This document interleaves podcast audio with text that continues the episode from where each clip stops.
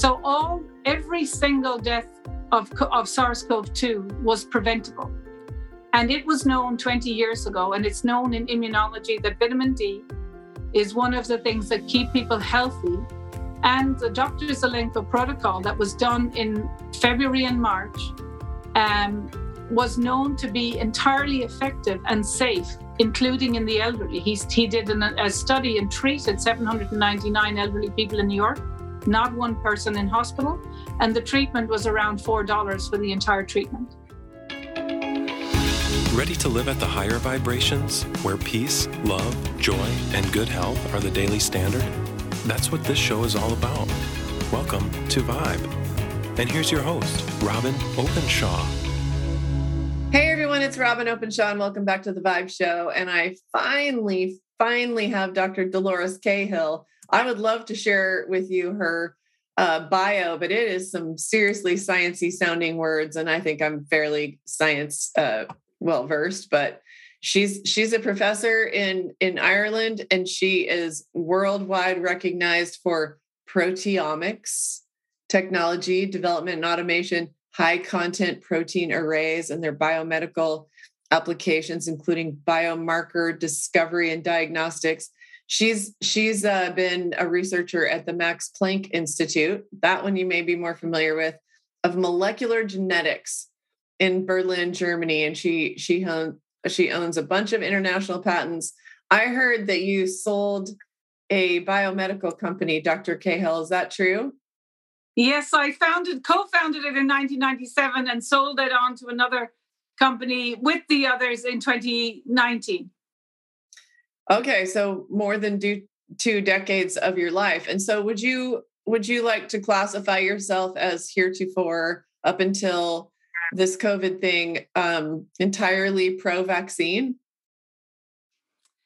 Um, I suppose for all medications, uh, uh, I would be advocating for safe medicine. So, all my life, uh, if the harm outweighs the benefit, I would say it doesn't matter whether it's a drug or an injection or a vaccine, uh, you have to do a harm benefit analysis. So, asking that kind of question is not really appropriate, right? It, you know, it would be like saying, if um, a car had a fault in it and crashed and killed, you know, uh, one in 50 people just with normal use.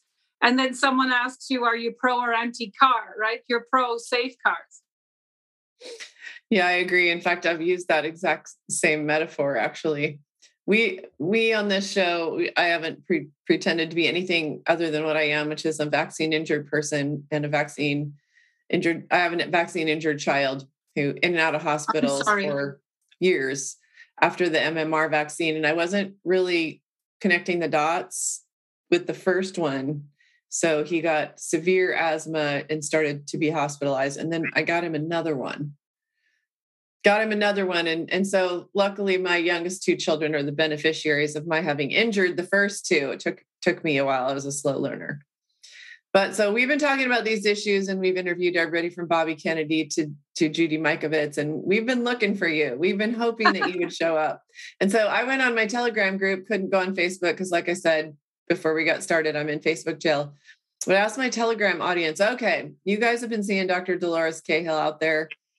Um, what questions do you have for her? And I'll just review them and you can you can maybe maybe the best thing to do is to start with just the cliffs notes of how you got here and how you were willing to um, start speaking up. It takes a lot of courage, especially people from the science community. My theory is, as I go through all of them, from Dr. Bhakdi to Dr. Mike Yeadon to, you know, they tend to be people who have been extremely successful and probably don't need to work ever again, and or they are retired. And so I think we're seeing like the the brain trust willing to speak up tend to be the retirees and I don't know if that applies to you, but I'm just going to give you an overview of what my audience wants to know from you. Yeah, sure. They want to know. I know that you feel like there's another pandemic coming. I'd love to talk about that. They want to know about PCR testing, or I don't know if you coined the term test gate.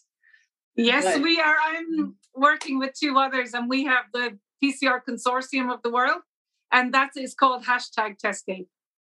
Okay, let's go that. Well, maybe we'll start there. after I'd just like you to give me your personal overview of, of how you how you got here. You you never imagined, I'm sure, yourself to be sort of this world superstar that everybody looks to you for. Where do we go from here? How do we get ourselves out of this jam where it seems like every organization in the world is against us? Everybody wants an update on Freedom Airways. I'll sure. be honest, I gave I gave Freedom Airways money and but to me it seemed like a wing and a prayer because I don't see how the FAA or the power structure of the world's going to allow that to happen. But well, we have a flight uh, from Ireland to Mexico today. So we Good. are, and we have, I'm happy to update. You know, you can get charters everywhere in the world through Freedom Travel Alliance. Uh, and we're doing a big launch, including to pay by crypto in the next few days. And um, I've been advocating for us to buy our own planes, which range from 1 million for a six seater plane to 4 million for a 30 seater. So that is, you know, there's a lot of work going on because we're attacked by, you know, our bank accounts and by the authorities. And all of us are on, you know, lists, including having some of us White House conferences on what people should do to us, you know, individually. Uh, so we have weathered that storm, and I'm happy to update on that one later on as well. Okay, I'm going to put on here threats against people personally. Make sure we get to that because I personally have been canceled on Square, PayPal, Square, PayPal, and Venmo all in one week, and none of them will tell us why. So finally, last week, they all got letters from my attorney. But um, you know, you can only fight so many dragons at a time. And then exactly. finally, the other thing I want to go through with you that was asked by one of our um, followers in uh, in Telegram is how to protect oneself from fran- family and friends that we all have to be around who are clearly shedding something. She said she's drinking pine needle tea and taking vitamin C, and there's there's a lot of talk out there. It's almost the most content that most people engage on. I feel like is well, what do we do about all these people that we have to be around? And I personally learned this the hard way by I think it was in June, sitting by um, someone I didn't know her well, but I sat down at the pool the condo. We live on the beach here in, in Florida and sat down the, by the pool and chit chatted with a woman who I found, you know, half an hour into the conversation was had just gotten the J and J jab. And I was covered from my neck to my ankles for three weeks with hives after that. First yeah. and only time that's ever happened to me. So those those are the topics that I wanted to get in with you into you to with you today. But can you just start with where where are you at? How are you doing? Um, how did you get into this fight and what does it mean to you? Yeah, so very good. So I suppose, um, as we mentioned just before we came on, I was not on social media at all, really. And then I, in my university, I also had paid money to retire in 2016 and applied to retire in 2017 at age 50. I wouldn't have had much money, um, but I had seen from my early 20s, really, or teens, I had basically understood what was going on. And so I did a career path in order to prepare myself for now. So my whole life, essentially. Um, and I won't go into it, but I grew up in a farm in Tipperary. And when I was in primary school, so around uh, seven, eight, nine, a pharmaceutical, Merck Sharp and Dohme moved into our little valley. And the next spring, uh, 17 of our animals got sick or were born with two heads which had never happened before. 17 of them, sorry, miscarried. And when we and lots of other farmers that happened to were raising issues, the county council and the government and the pharmaceutical industry and everybody said it's not connected. And then another farmer in the valley spent 10 years, basically, you know, a huge significant part of his life uh, fighting through the courts and won a precedence case in the world of a Supreme Court of a farmer winning against a pharmaceutical company. And we knew that obviously they were connected and it had to be something that was coming out of the pharmaceutical plant. Uh, and we were about two miles, we say, as the crow flies. And all of the authorities, so called, were saying, no, the water is pure. But we knew it had to be in the air. And actually, farmers from Puerto Rico came to the farmer taking the case and said that something similar had happened to Puerto Rico. And because of that, and because of other issues, he won the case. So I decided to um, you know, I, that decimated um, a lot of farmers. And also, it meant that the authorities, like the county council and the governments and the ministers, were all ignoring the adverse events associated with the pharmaceutical company. And also, my father was just peripherally a minor farmer involved, but he wrote a letter to the pharmaceutical industry to say that that farmer wasn't the only one.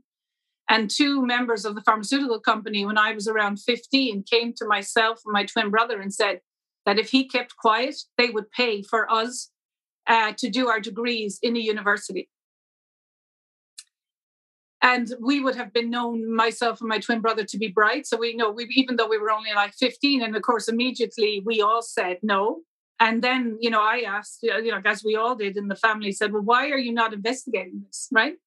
So we didn't go to that university.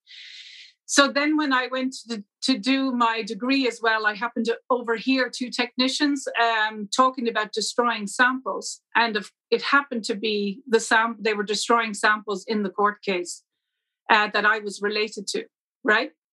Which was an interesting piece of information. So then I decided, even though I could have done medicine, I would do science. And then when I went on to do my PhD, I was working with antibodies, and the antibodies that I were using that were sold by multiple manufacturers for the same thing were giving completely different results.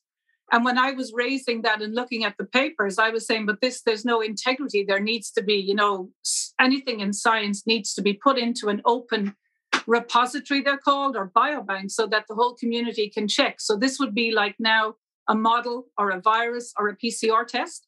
And from the very beginning, all my career, I've been saying people need to be promoted based on how many other people validate their results independently, and that there should not be just this peer reviewed, it should be based on that people can repeat the results. So then I went to, I decided to give science one year at a time. And I'm quite entrepreneurial. So I, I also, when I was on the farm, we used to drive tractors and I used to pick gherkins to, you know, we had no money. We came from very poor farming background. So I used to go picking gherkins in the summertime in Germany when I was a teenager to earn money. I was a waitress in America uh, all through the summers in my degree and PhD.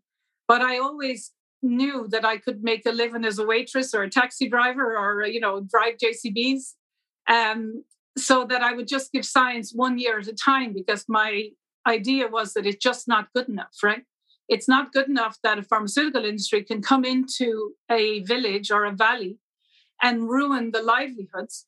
And when that, um, you know, I said to the pharmaceutical guys that were trying to, um, you know, keep my dad from supporting the other farmer, I said, but you know, if this is happening to the calves and the cows, what's it doing to people? And he said, oh, yeah, there will be an increase in infertility deformity um, in children in the years to come and increase in ill health, right? Very callously. Okay. And um, my father actually, what they did is they hung up his letter to the pharmaceutical company in the canteen so that everyone, you know, all the local people would read it so that they would clearly, you know, instigate division between the farmers that were speaking out. And we did know at the time that some of the farmers were keeping quiet, even though they had actually issues, right? So that's quite similar to adverse events and vaccines. So I suppose then when I went on, I invented a technology, high content protein arrays, because I wanted to expose the antibodies are used in research, but also in diagnosis. So if the antibodies and the diagnostic tests are wrong, and people are using that for cancer, diagnosis, for example, or autoimmune disease, people are getting treated for something. And we do know with chemotherapy, there are huge adverse events right, associated with the treatment and operations, um, or it could be infertility as well if it's prostate cancer, right? So I just thought this isn't good enough. So in my high content protein arrays that I got was very successful in getting funding for, I also, as part of my work in Germany, uh, co-founded or co-wrote the grant to set up the resource center which is like a biorepository of the german human genome project where the german government funded 10 technicians for sorry, 40 technicians for 10 years. And I made all of my clones and my arrays available, as did many of the researchers in the Max Planck, in order to push the move in science to make things public so that for my research, um, they were distributed freely in the world and people could check my research and there was you know hundreds of publications to show that what i published was correct and because of that I was also advocating for 20, 30 years that government should be funding about 10 or 20% of the funding should go to other people to validate results, right? Now, if we had done that, it's very simple. We wouldn't be in the situation we are now.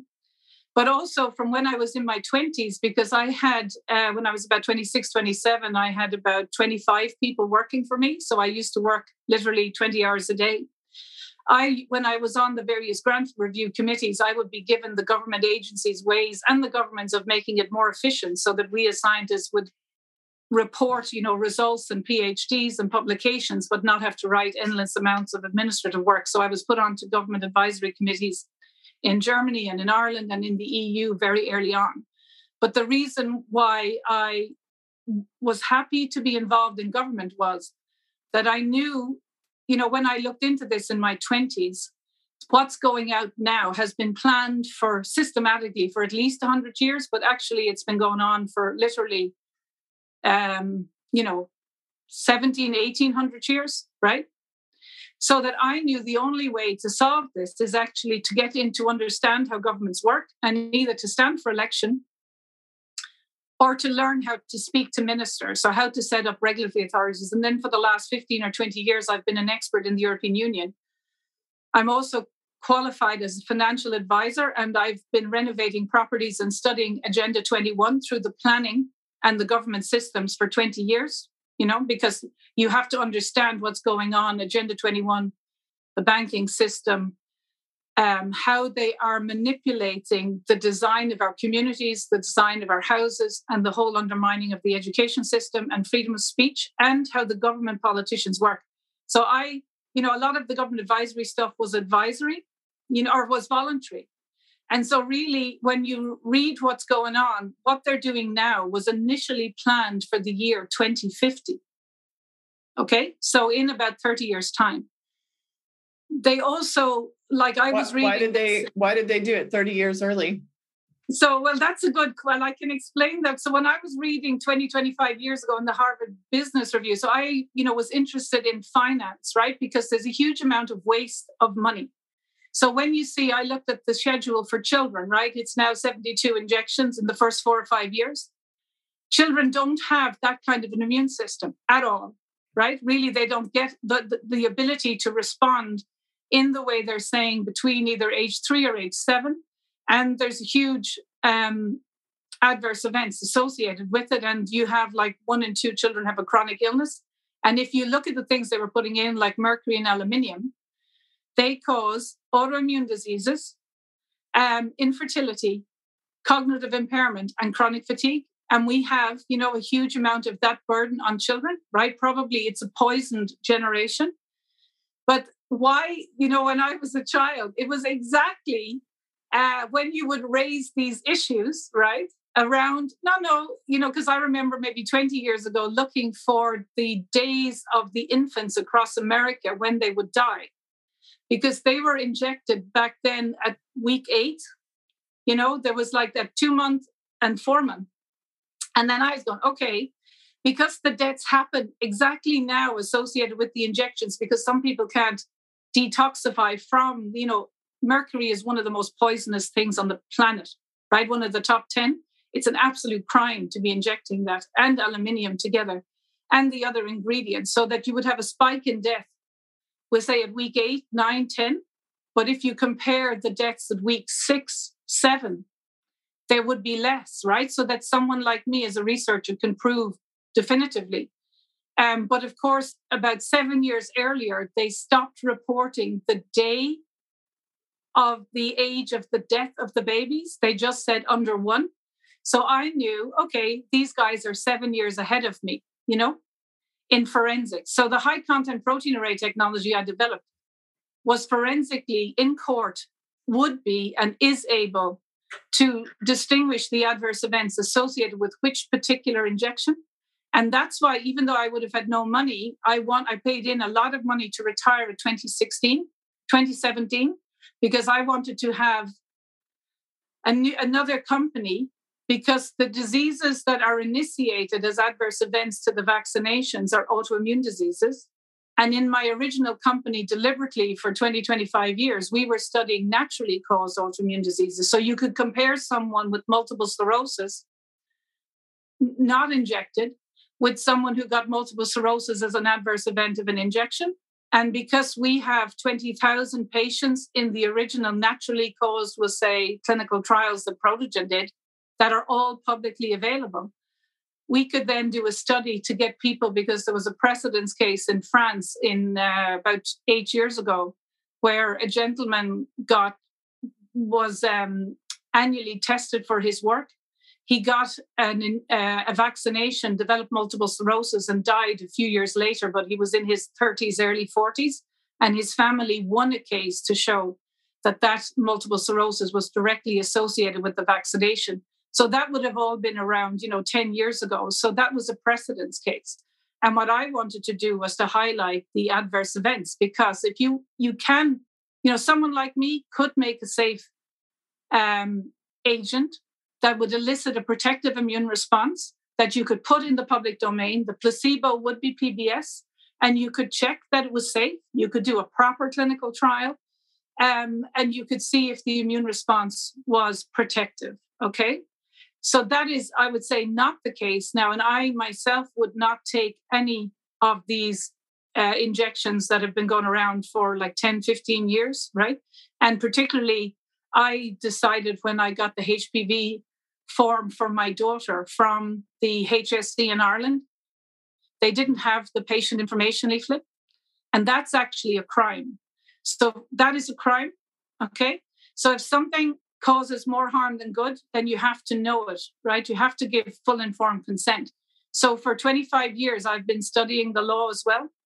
So I suppose, and the and the thing is, there is no indemnity. So we have now two or three generations of doctors who do not understand health and do not understand nutrition, and they are been told absolutely incorrect information as if the, there is no immune system, right? And also, you know, that they are not liable. So the information is that whoever breaches the skin and does the injection is liable in their private and personal capacity for their entire lives for the harm that they cause. And Catherine Austin Fitts, who I'm honored to be in touch with, has done an analysis that on average, an adverse event costs a family, we'll say in America, $5 million.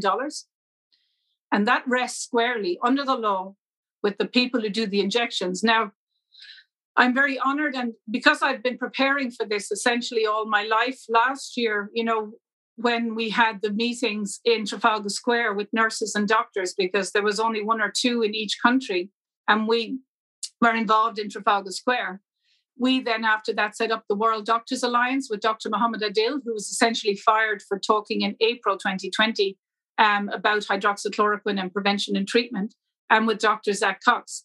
But what is we have to understand it's quite tricky for doctors because many of them have earned a living from injecting children. Right. Right. right? And the thing is, if the law applies, which it does, it means because in the real law, if you cause harm, loss, or injury, you're liable for all of your life. That the children that they have harmed, the families, can essentially sue their indemnity insurance, right? So it's absolutely incorrect to say there's no indemnity because harm is caused by men and women, they are liable. And um, we can talk about the next phase, but we do have to have a transition so that doctors can say, because they should have read the patient information leaflet. And in the HPV injection, in the clinical trial, which we know there was underreporting, one in 50 had serious, severe adverse events. Okay, and that's given to 12 year olds or teenagers. And the chances of having dying from cervical cancer is about 40 years later, is about 100 in a million, right? So it's about 8,000 years of harm. And it does not show at all that the HPV is more protective. In fact, anyone who gets HPV has a higher incidence of cervical cancer. So when you look at this whole vaccination thing, but you have to look at it in the context of Agenda 21, carbon dioxide, LGBTQ, um, the clampdown on so called freedom of speech, the corruption and non accountability of the politicians, the way the journalists are handling it, and the way the courts are unlawfully and the police are criminally prosecuting unlawfully people exercising their inalienable rights of freedom of speech and talking about life saving, Nobel Prize winning uh, treatment. Okay. That essentially we uh, are, have to move into another phase, which I'm happy to kind of talk about for the first yeah. time on your show.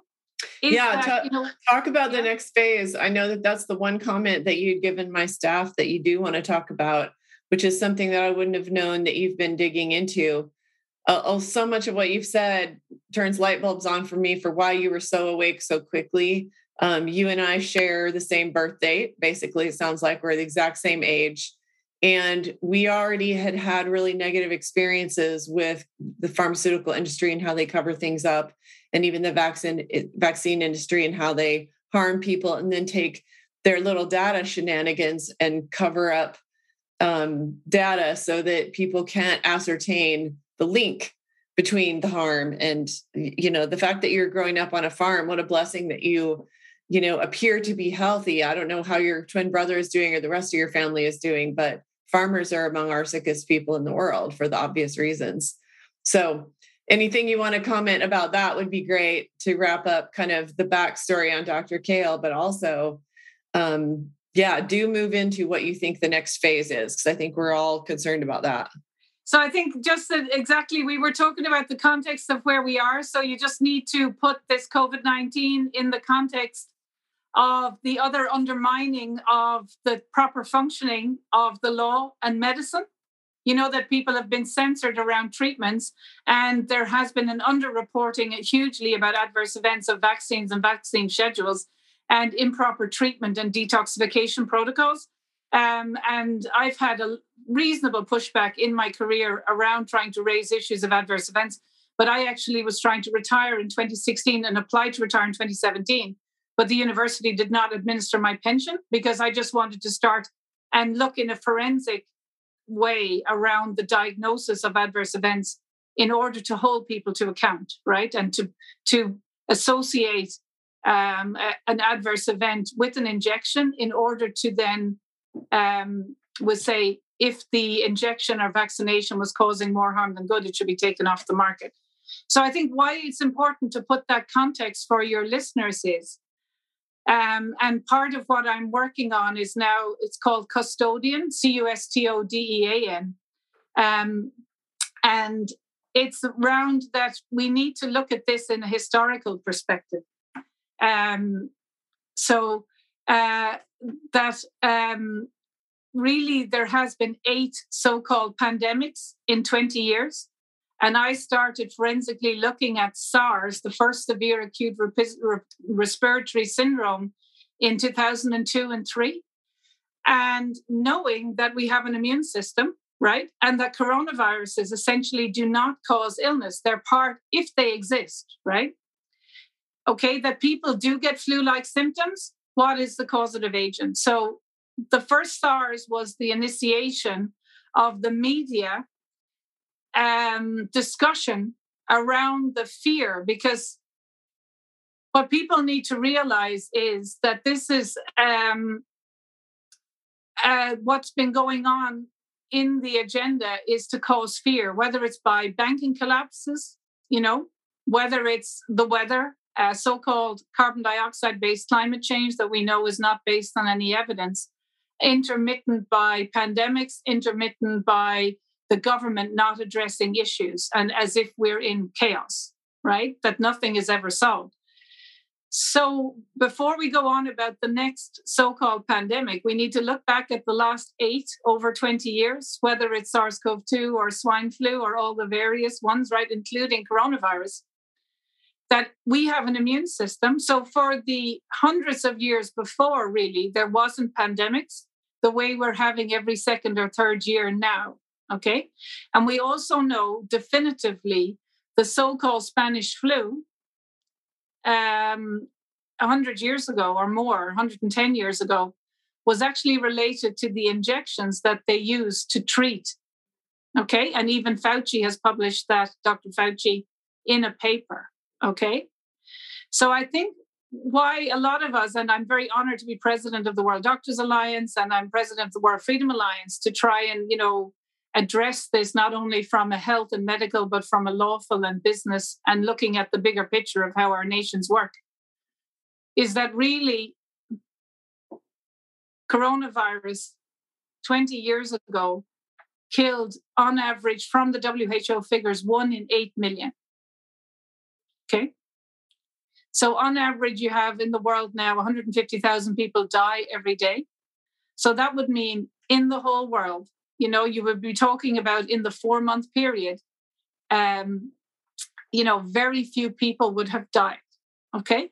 Yeah. Whereas and, we have, we have probably have a couple hundred other causes of death that are preventable that we don't do anything about. Like, what, yeah. Why, so why aren't we doing this about malaria? So Exactly. So, like every day, so when they, so every day was 150,000. Every day, about 50,000 people die of cardiovascular disease, 50,000 people die of cancer, 50,000 people die of everything else.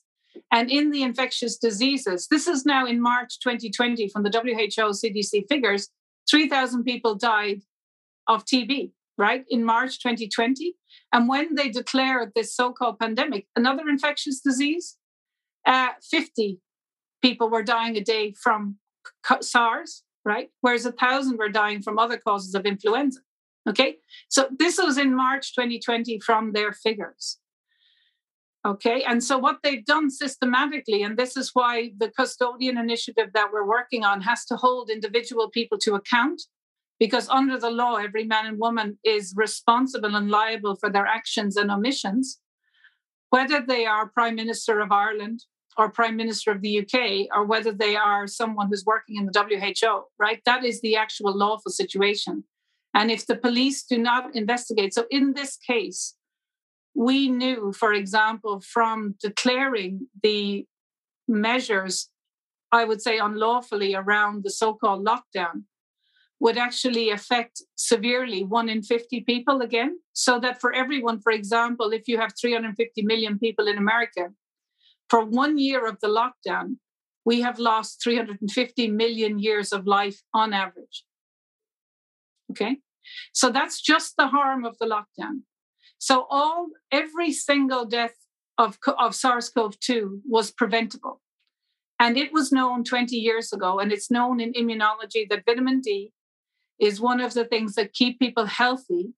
And the Dr. Zelenko protocol that was done in February and March um, was known to be entirely effective and safe, including in the elderly. He's, he did an, a study and treated 799 elderly people in New York, not one person in hospital. And the treatment was around $4 for the entire treatment. Okay.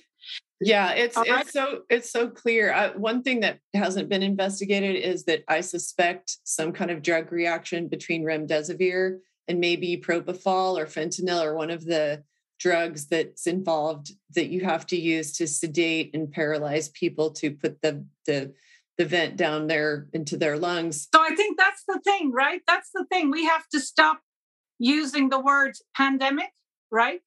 Okay? Because we now it would it's exactly like, you know, if people were dying of pneumonia and people were saying go home for a month and then we will put things that reduce your breathing and put you on a ventilator and you die, right? So that really, that's why, even though I have been reframing it and dealing with it, we now have to move into an accountability phase, right? But first of all, we have to say there was no pandemic, okay? Because uh, Michael Levitt, who was a Nobel Prize winner, when he studied the Diamond Princess, the deaths were the same as you would have in that group of people, 50% of them were over age 61. So, and there was another ship, the Theodore Roosevelt, who showed that the deaths were exactly the same for those age groups. Okay. So, therefore, we now have to reframe it and stop using their language and saying there was no pandemic. We are talking about an entirely preventable infection, which is the flu. And if people, the really the people who had illness were vitamin D deficient, and if the media and the politicians in January and February said to people, as we can say now, get yourself measured for your vitamin D3 levels, or expose yourself to sunlight naturally, eat healthy, and you do not need to be afraid. So I think we need to stop talking about another pandemic, okay? Because this is the eighth pa- so called pandemic in 20 years, that in every single case, it was entirely misclassified, okay? And if we look at the decades in the 50s, 60s, 70s, there wasn't these issues, right? And there wasn't any so called vaccines and we now know that the so called Spanish flu was actually an adverse event associated with the injections. Mm-hmm. So that for hundreds of years, and we absolutely know that because of sanitation and better nutrition, okay? So, what we now and why we are saying they may call another pandemic because we know they ordered the tests worldwide for COVID 19 in 2017 and the patents associated with this. And they started as well the bill in Congress in America in July 2019. All right. So and, that's and I think it's it's exciting that people are a lot of people are waking up to the COVID vaccine and refusing to get it. People are even losing their jobs rather than get it. But as they wake up to that, all the Simone Golds of the world and and all these other, you know, Peter McCullough just got his flu vaccine last week, and I and and I feel sad that he's still in his process of awakening because, you know, there are entire books written with hundreds of references about how polio and smallpox, because that's always what they go to. They go smallpox, polio, mic drop. Listen, for those of you who are listening rather than watching, you're not seeing that I'm making this arc, this parabola both of those diseases, and I could go on and on and on and on about the fraud that was the allegation that smallpox and, and polio were eliminated by a vaccine.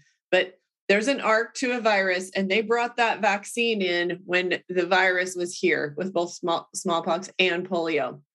Lots of other things we could say about it. We'll set that one on the shelf. But please, if you truly believe that smallpox and polio were eradicated by a vaccine, you've got more research to do. That was propaganda.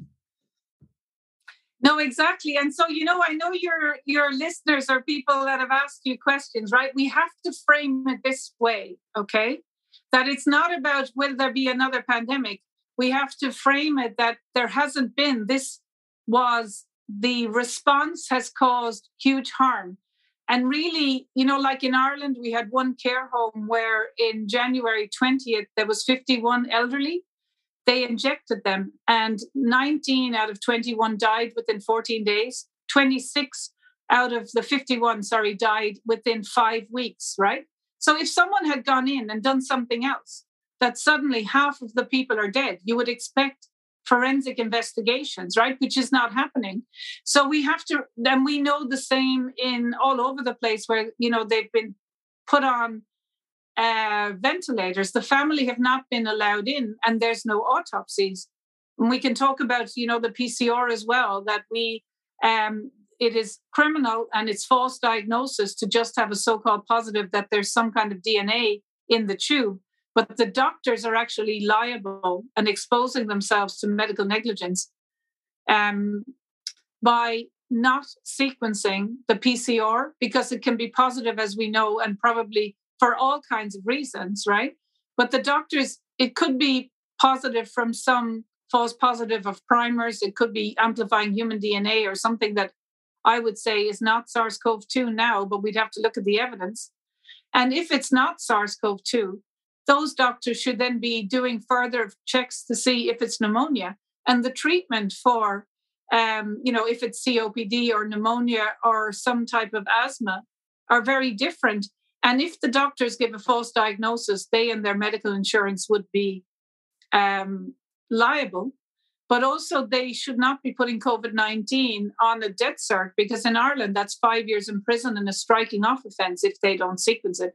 So, part of what people will maybe realize more of what we've are, I've been involved in initiating and working with others to do, like the PCR sequencing consortium, is that if it's not SARS CoV 2 circulating now, because Ireland are saying we have a thousand new COVID 19 cases, so called, right, based on PCR.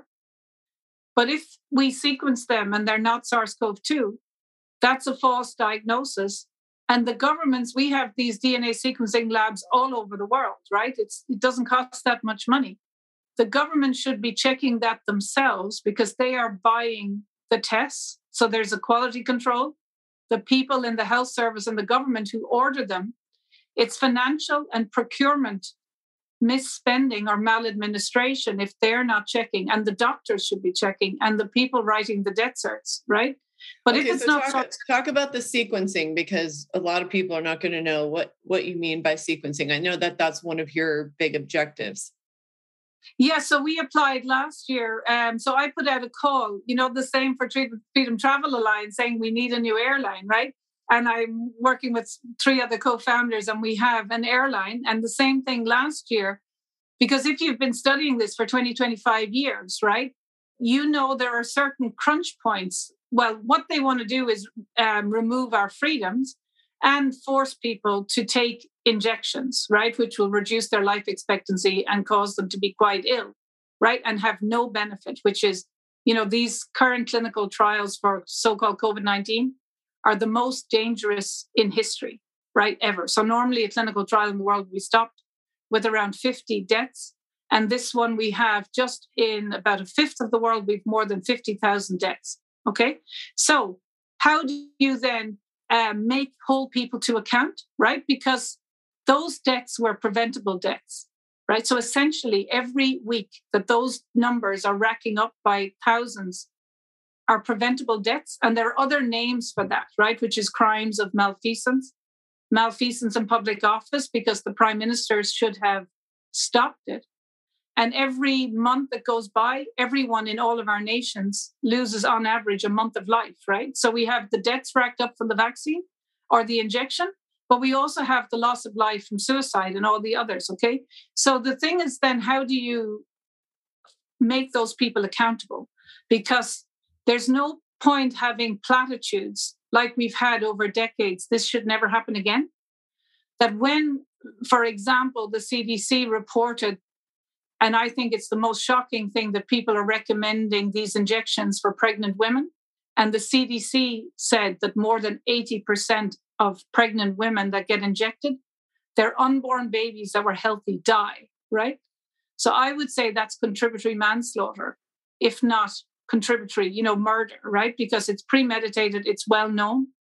And the prime ministers and the presidents of our nation have the ability to stop the clinical trials. So, how you then hold these people to account is that they are perpetuating the media and the political justification of the lockdown and the emergency use authorization of the injections by just having positive PCR tests for SARS CoV 2.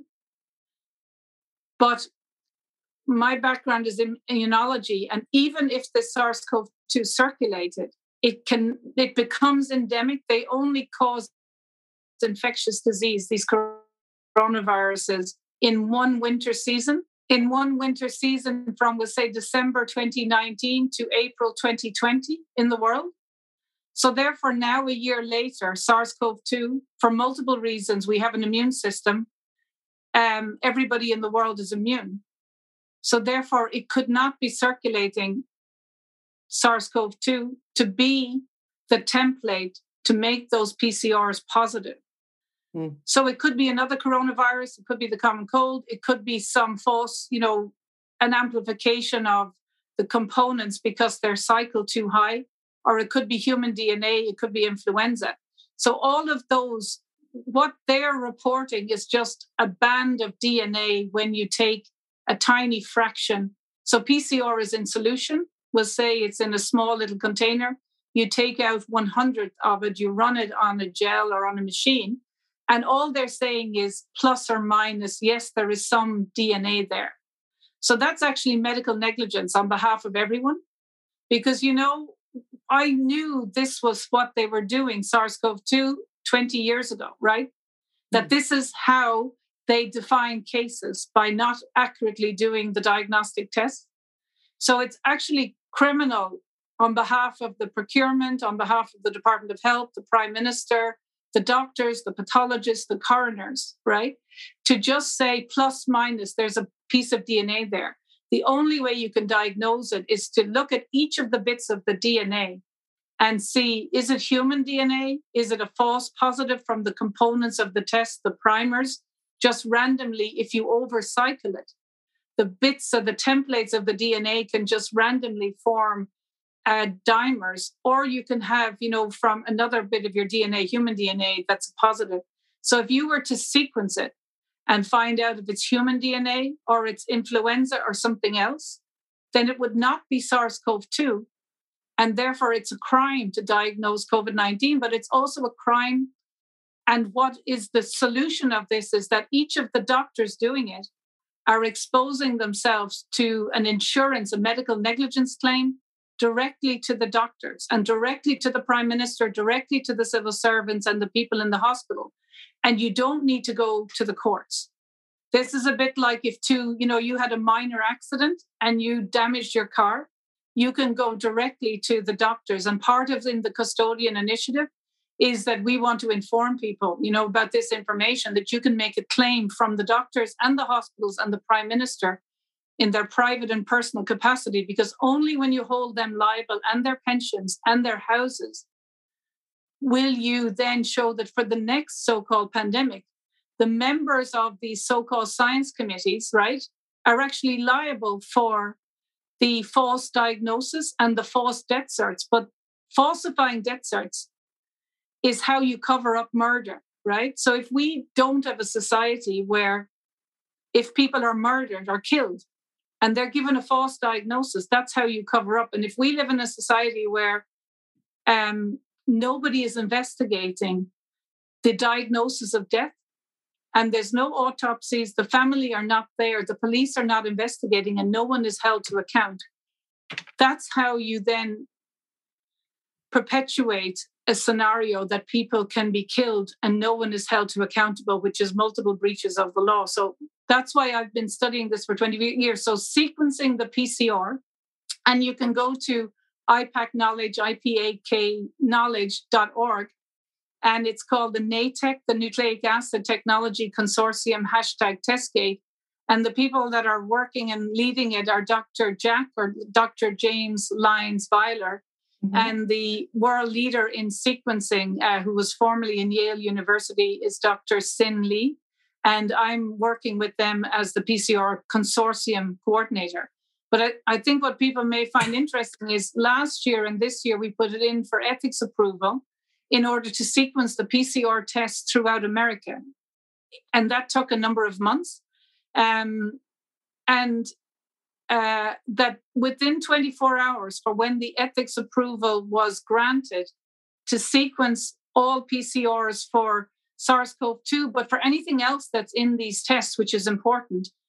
Why it's for two reasons is that I and all of us are preparing for the next so-called pandemic because if the WHO or Fauci or the president of America comes out and says we have a new pandemic, we now have ethics approval to say if you're calling it on the Nipah or on Marburg or on Ebola, we can sequence the first whatever cases that you're saying, and if they're not that, then there's no pandemic. Um, okay, um, good. Because we we need to have a plan for that because it's not. I haven't seen one single legal case against doctors. And you're saying that even though the vaccine industry has made itself airtight, and by the way, it's the CDC. So it hasn't.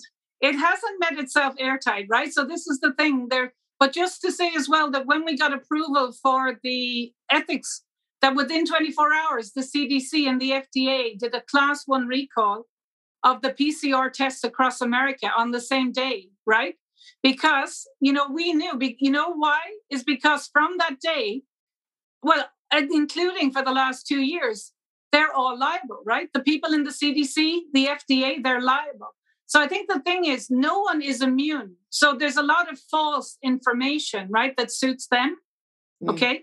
So the per- why people are the person who sadly puts the injection in the arm, if that person dies, they are absolutely liable under the law for either causing the death or for contributory manslaughter.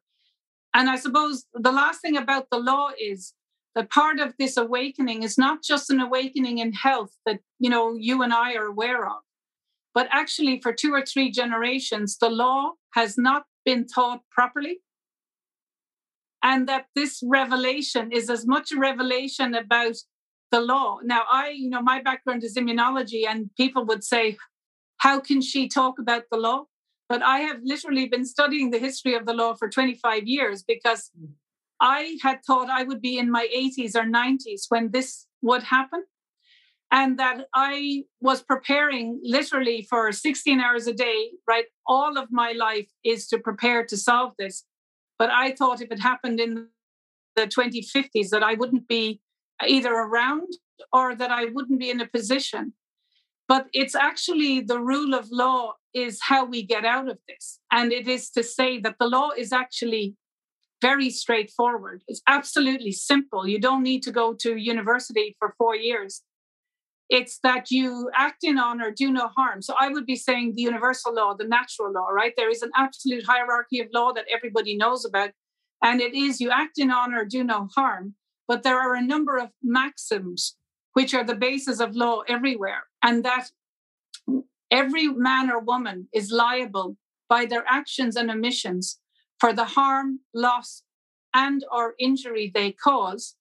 But if you are in any role, you either knew or you should have known it caused harm. So, for example, the chair in Ireland and around the world of these committees and all of the committee members saying, recommending so called, that women who are pregnant should get these injections, they are absolutely liable for the death of 80 of those unborn babies out of 100 every week.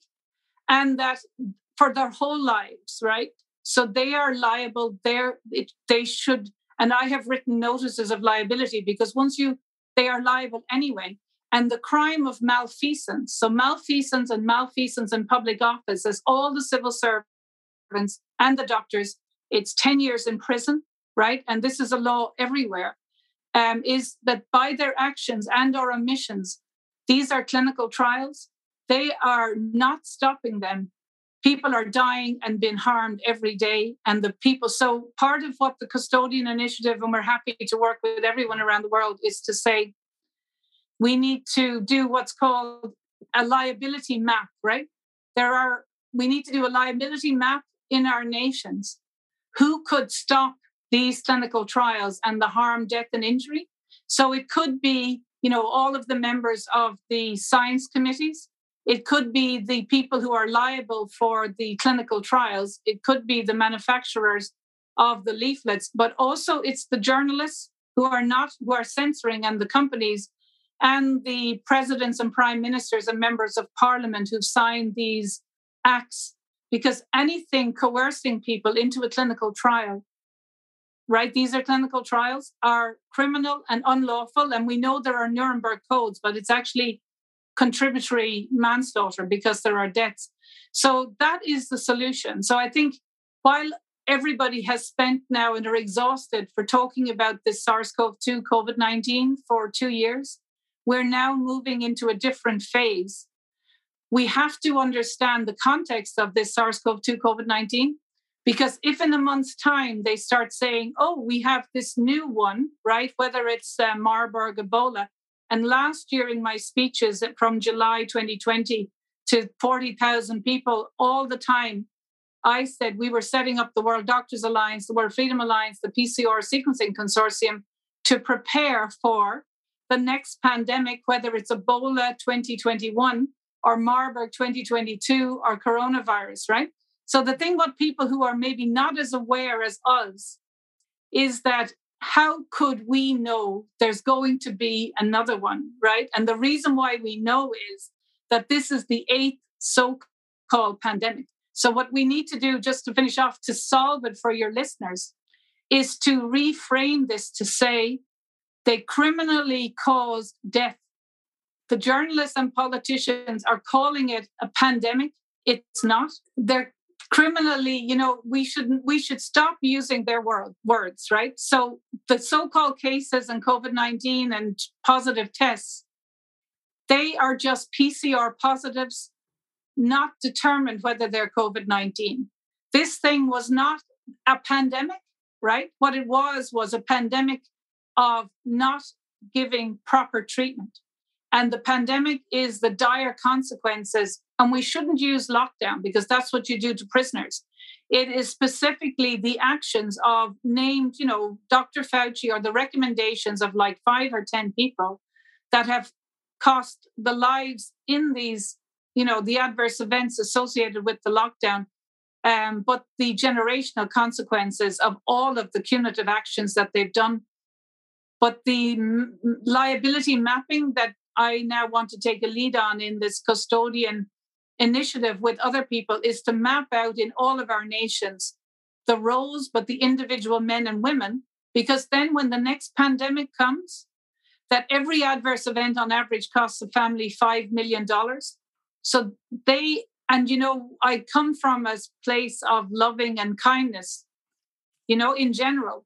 But the thing is, we have to hold these people to account to not have another multiple years because in their plan, the uh, removal, so called, which the, of our freedoms is planned to go on for decades and there is no getting out of it.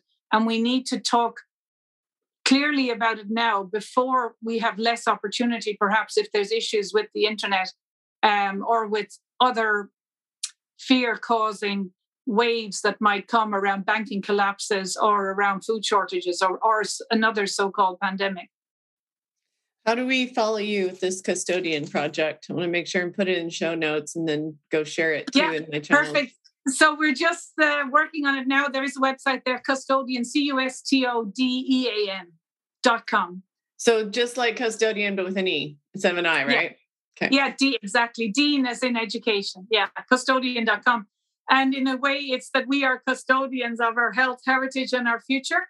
But um, you know, lots of people more eloquent than I have have stated that if we don't fight for our freedoms now, what is it going to be like for our grandchildren, right? So, in a way, as well, we do still live in a beautiful world. And if people just turned off the TV and looked around, while we, you know, did not, the deaths everywhere in 2020 were the same as every other year. And if there were deaths, it was related often to how they were treated, including midazolam and the treatment of the elderly without getting oxygen, water, and food in the care homes. But now we have this wave of um, adverse events related to the clinical trials and the injection. Um, and there may be more, you know, sadly, illness and, and shorter life expectancy for those in the clinical trials. But really, they are overinflating the number of people who've got the injection and probably there are at least half of our uh, nations, the men and women, are not injected, especially the younger people.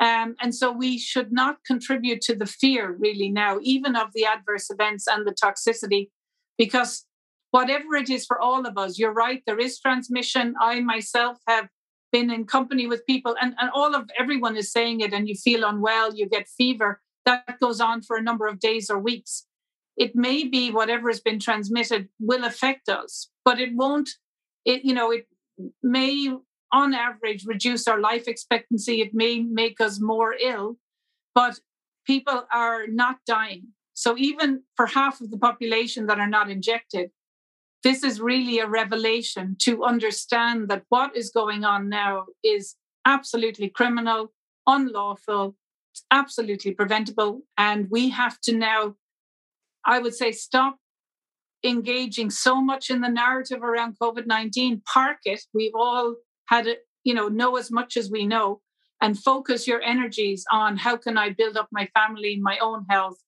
Um, and if there's a coffee shop that is freedom loving, not discriminating, support them. If you want to start up a business, network with people around the world. We need doctors and nurses and physiotherapists and hairdressers and accountants who literally do not discriminate. We need detectives to forensically look at this. We need police.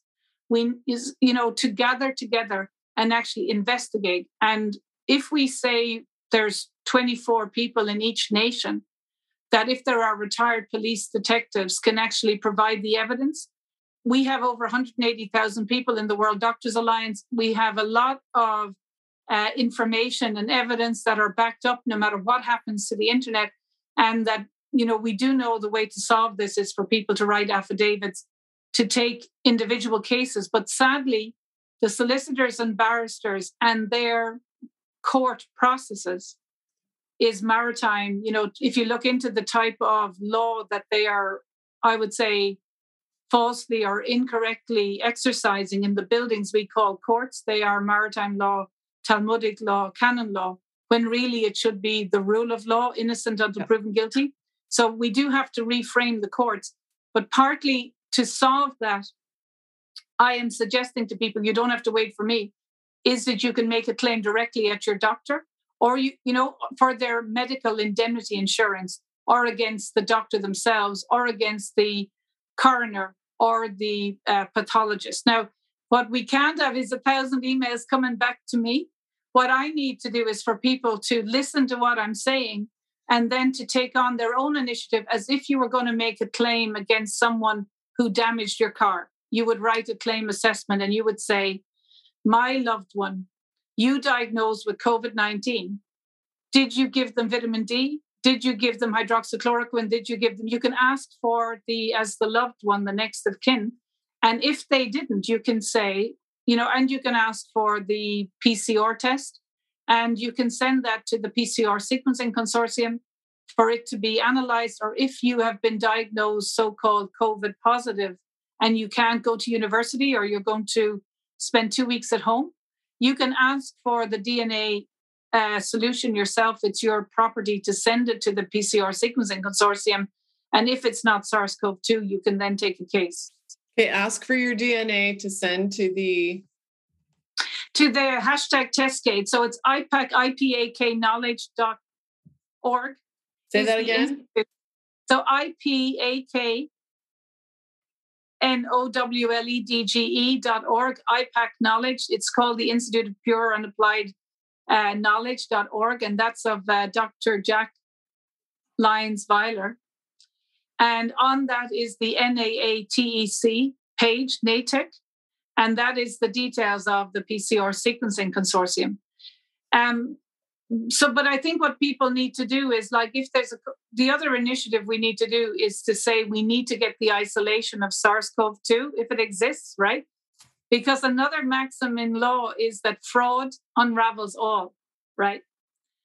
So, if no one in the world has SARS CoV 2 isolated, or if it's not circulating now, the people who should be checking that out are the prime ministers, these scientific communities, you know, the institutes, right? Like the Robert Koch Institute and like all of your fabulous uh, WHO and CDC and FDA. But of course, if they haven't isolated SARS CoV 2, then they are all liable for fraud because we pay them. And if they stand up and say there's a pandemic for SARS CoV 2, then they need to isolate it. And if you go back to what I was saying 30 years ago, right, that whoever makes the claim in science, right, they have to provide the evidence. And if they don't, it's misrepresentation and fraud under the law. And fraud unravels all. Right? That means they're that, but they are liable. And of course, fraud is a criminal and a prisonable offense. And it's not just the role. So the individual people that are making false claims, but that is also means if you're in Africa, if you're in South Africa, if you're in Australia, if you're listening to this in Colombia, Brazil, in America, in Canada, in Ireland, and England, that in each nation, if the prime minister and the science advisors take these draconian measures that cause huge loss of life by the, you know, n- infringing on people's inalienable rights of freedom and freedom of education and travel and assembly and to work, then those individual people are liable for not checking that SARS CoV 2 doesn't exist. And that's why we need to really look for that now, because if there is another so called pandemic, we need to, like we have in a lot of the organizations, the World Doctors Alliance, the World Freedom Alliance, there's Doctors for COVID Ethics, American Frontline Doctors. Uh, I'm also very happy to support the World Council for Health, right? But in a way, I think we need now to have an initiative to call them out and say, you guys, show us this SARS CoV 2 if it exists, and we'll send it to 10, 12 labs. If you don't do it, that is the end. You know, this is the end of the whole COVID 19, and you guys uh, will be liable for false declarations, misrepresentation, and fraud. Well, you know, this being the biggest fraud, the most comprehensive fraud in the history of the world, most likely, there's going to be a lot of finger pointing. If we can get it to the point where we actually have the, the attention of the public, and of course, as we know, the media is keeping all of these lawsuits and all of the fraud out of the media. Uh, for instance, here in Florida, I think you'll find this interesting. So I watch what Governor DeSantis does very closely because we literally fled our socialist state and made a complete strategic relocation to Florida. I was watching how in January he demanded all of the thresholds for, for a positive PCR test from all the labs in Florida. Well, he got it, never heard, never heard from him what the results were. But now Florida is the only state in the United States that has a threshold limit. I know for a fact ICUs that have 40 as their threshold. Still, even after Governor DeSantis got involved, I think he's one guy sticking his finger in as many dikes as possible, but there's going to be a lot of finger pointing because these doctors who are committing absolute fraud day after day after day are pointing to the CDC because you know for instance they they've been told they don't have to actually do a CDC they don't have to do a PCR test to call something covid. Uh, a, a good friend of mine is a is a radio talk show host. Her name is Kate Dalley very well known talk show host in Utah and she her husband was was hospitalized with covid whatever covid is in a hospital in southern utah at the same time that my husband and i were sick. We were sick for the first two weeks in uh, utah and we think it's because we were on an airplane all day long eating crappy food because we didn't have any other food. And you know half the businesses in the restaurants are now closed down so you have a lot less access to food. So you're kind of stuck with whatever you can get. And we were so we were just sitting with jabbed people all day long every day which is not our usual right so we came home, we got COVID, we were sick for two weeks. And she, my friend Kate Dalley, was in the hospital with her husband who had pneumonia. And they immediately diagnosed him with COVID pneumonia, even though they did no testing on him whatsoever. She's looking at his scans and she's like, take a look at other scans of pneumonia. What's the difference between pneumonia and COVID pneumonia? They didn't want to answer her question. They wanted to immediately vent him and immediately put him on remdesivir, but she was educated and she refused both. I, I, I have this list of seven things that because Kate was texting me every day her update of what was going on in the hospital with her husband, who had some comorbidities. Oh, he's overweight, he's diabetic or pre-diabetic. So she was telling me what was going on. So I I wrote up six, seven things, and I did a, a podcast episode, which has really gone viral about the seven things that I would refuse or insist on if I were hospitalized, because I think that they're killing people with remdesivir. There's absolutely no argument to be made for remdesivir being useful in treatment of COVID at all. And so she um she she knew better, but now my my sort of not that I'm giving advice because I'm not a doctor and I'm not giving and I'm not advice. a doctor either. Yeah, medical doctor. Right. Yeah. But but now I've changed because I went and talked to my respiratory therapist friend. I hadn't even gotten through the seven. He started laughing as I started into telling him what the third thing was that I would insist on. And he said, We would laugh you out of there. We wouldn't give you a bed. And I said, Would you not give me a bed because you get $39,000 for venting somebody? And he started laughing again. And he said, No, we get $150,000. So you would be you would be taking up a bed and you wouldn't be you wouldn't you wouldn't really be much of a revenue generator for us because you'd be refusing remdesivir and you'd be refusing the vent categorically in writing with your power of attorney medical power of attorney you know loved one and so now my my what I would do is get me the bed, get me occupying the bed. If if for some reason I end up in a hospital, right? Like I don't can't really imagine what I would allow. I'd probably rather die at home, honestly, at this point, uh, with what I've been hearing from my friends on the inside of ICUs and ERs whose hands are tied and cannot give good medicine because it's all so codified now and it's all coming from above. And they've been threatened on so many counts, including do not give ivermectin unless you want to lose your job, really. And so um, now, now, you know, if I were to be in the hospital, I wouldn't pull out those seven things until I had secured my actual bed because it's going to be a lot harder for them to kick me out once I'm, you know, got tubes attached to me or whatever. So, so there, there's going to be a lot of finger pointing up and down and down because now, of course, they're pushing liability to the business owner. And the business owner is so scared because of the threats coming from above. But we've got to have the people who are being damaged and whose rights are being taken away, the rights to make choices about their own body, have got to start pushing back. You know what I have not heard? I hear a lot of lawsuits are going out there against government entities where are the lawsuits against the doctors and the business owners? That has to start happening. Do you agree? Yeah. Now, can I just, when did that, what month and year did that hospitalization happen that you're talking uh, about? So, first half of August, John and I were sick. We were at home. This year, 2021? This year, this year. And that So the thing the... is, yeah, so the thing is, right? We have to stop calling it COVID, okay? Because I say COVID and I never say pandemic. No, no, but that's what I'm saying is, right? You have to know this is a psychological game, okay? So we now have to be aware that we have to say it could not be SARS CoV 2, uh, right? Unless it's PCR positive, okay? So what it is, is, yeah, no, we have to, you know, we need to tell people because this will never end. Part of their thing is for everybody to keep perpetuating that, you know, something, right? Okay. So people ask me, when will it end?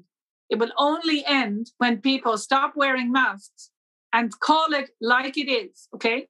So after the end of April 2020, even though, you know, a lot of the doctors don't understand, but because we have an immune system, everybody in the whole world, as I said in May, right, that everyone is immune. And if you look at the CDC graphs, there is nobody going in for influenza like illness in May 2020, all that summer, right? Because we are immune if this thing SARS-CoV-2 is an infectious agent. So that means if you had influenza-like illness or breathing issues, it was not, it was a false diagnosis unless it's PCR positive. So we have to simply stop saying that their terminology and challenge it, right? So it means that if you were diagnosed or your friends, you can now ask for the PCR test or if you have been required in America or wherever to be tested, that you insist that everybody listening, whether you're 21 in university, I would never take one of their tests, right? But if you do, you say, I'm going to take two tests.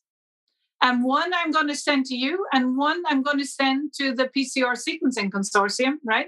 Now, I don't know the cost. That's a nonprofit. I think I don't know the cost of flying it there and the cost of doing it it's i don't know if it's 50 or 100 we're not making any money out of it but if so, you don't get the, SARS the PCR con- sequencing consortium. So you got to put all these links in the yeah. So it's IPAK Knowledge, IPACKnowledge.org, okay. and okay. then when you go on, it's NAATEC. There's a link. NATEC, the Nucleic Acid uh, Amplification Technology Consortium, and it's hashtag Testgate. And that's so what do you link. send in? Do you send in your PCR test? So you can go and get now. You can look it up, but you can go and get either yourself, go to your own uh, medical doctor and ask for a PCR test to be done, right?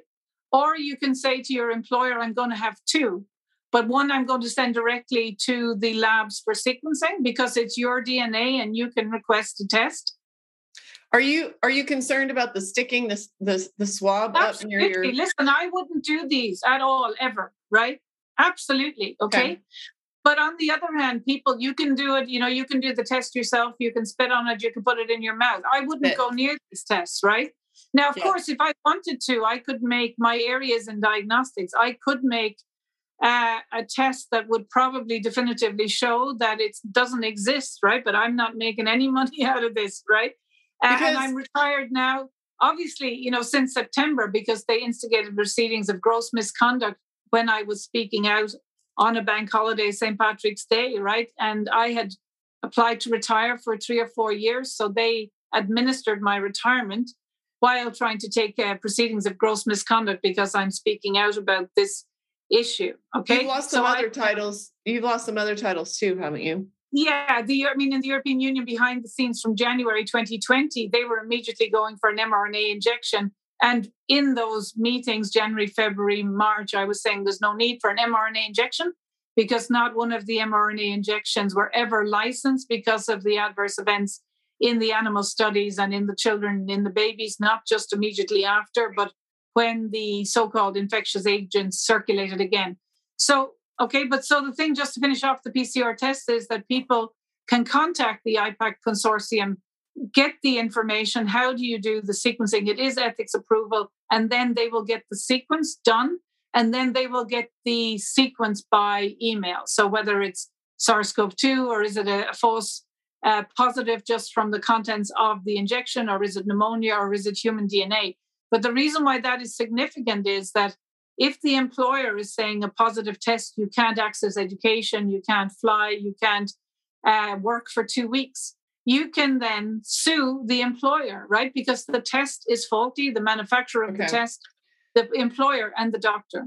So the consortium is to demand your test that you were required to get, send it to the consortium. The course consortium can sequence it and tell you if this was actually a false negative and then you can go back to whoever took rights away from you based on it being a, a positive test which we know that that despite desantis's actions and in some cases our legislature's actions in florida we know that there are lots of people losing their jobs even though there's a $5000 per person uh, penalty by the health departments uh, I don't know why. I don't know if the pressure on them is so intense from above, but there has to be a corresponding pressure from the actual employees. And I hate to say it, but the employees tend not to have ever been involved before in some kind of concerted effort that takes personal risk, that pushes back on authority. Like that's generally why they're employees. We need employees. I'm a business owner. I'm really grateful for employees.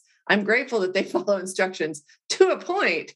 But now we have a problem of that we're not getting the pushback that we need. And we are going, you guys, once we are under vaccine passports and we can't leave our house unless we can and get we can't get groceries, is the case now in many countries without showing a, a, a whatever those things are that get you into a grocery store. What are you going to sit in your house for the rest of your life and try to hire a, a nice vaccinated person to go get groceries for you?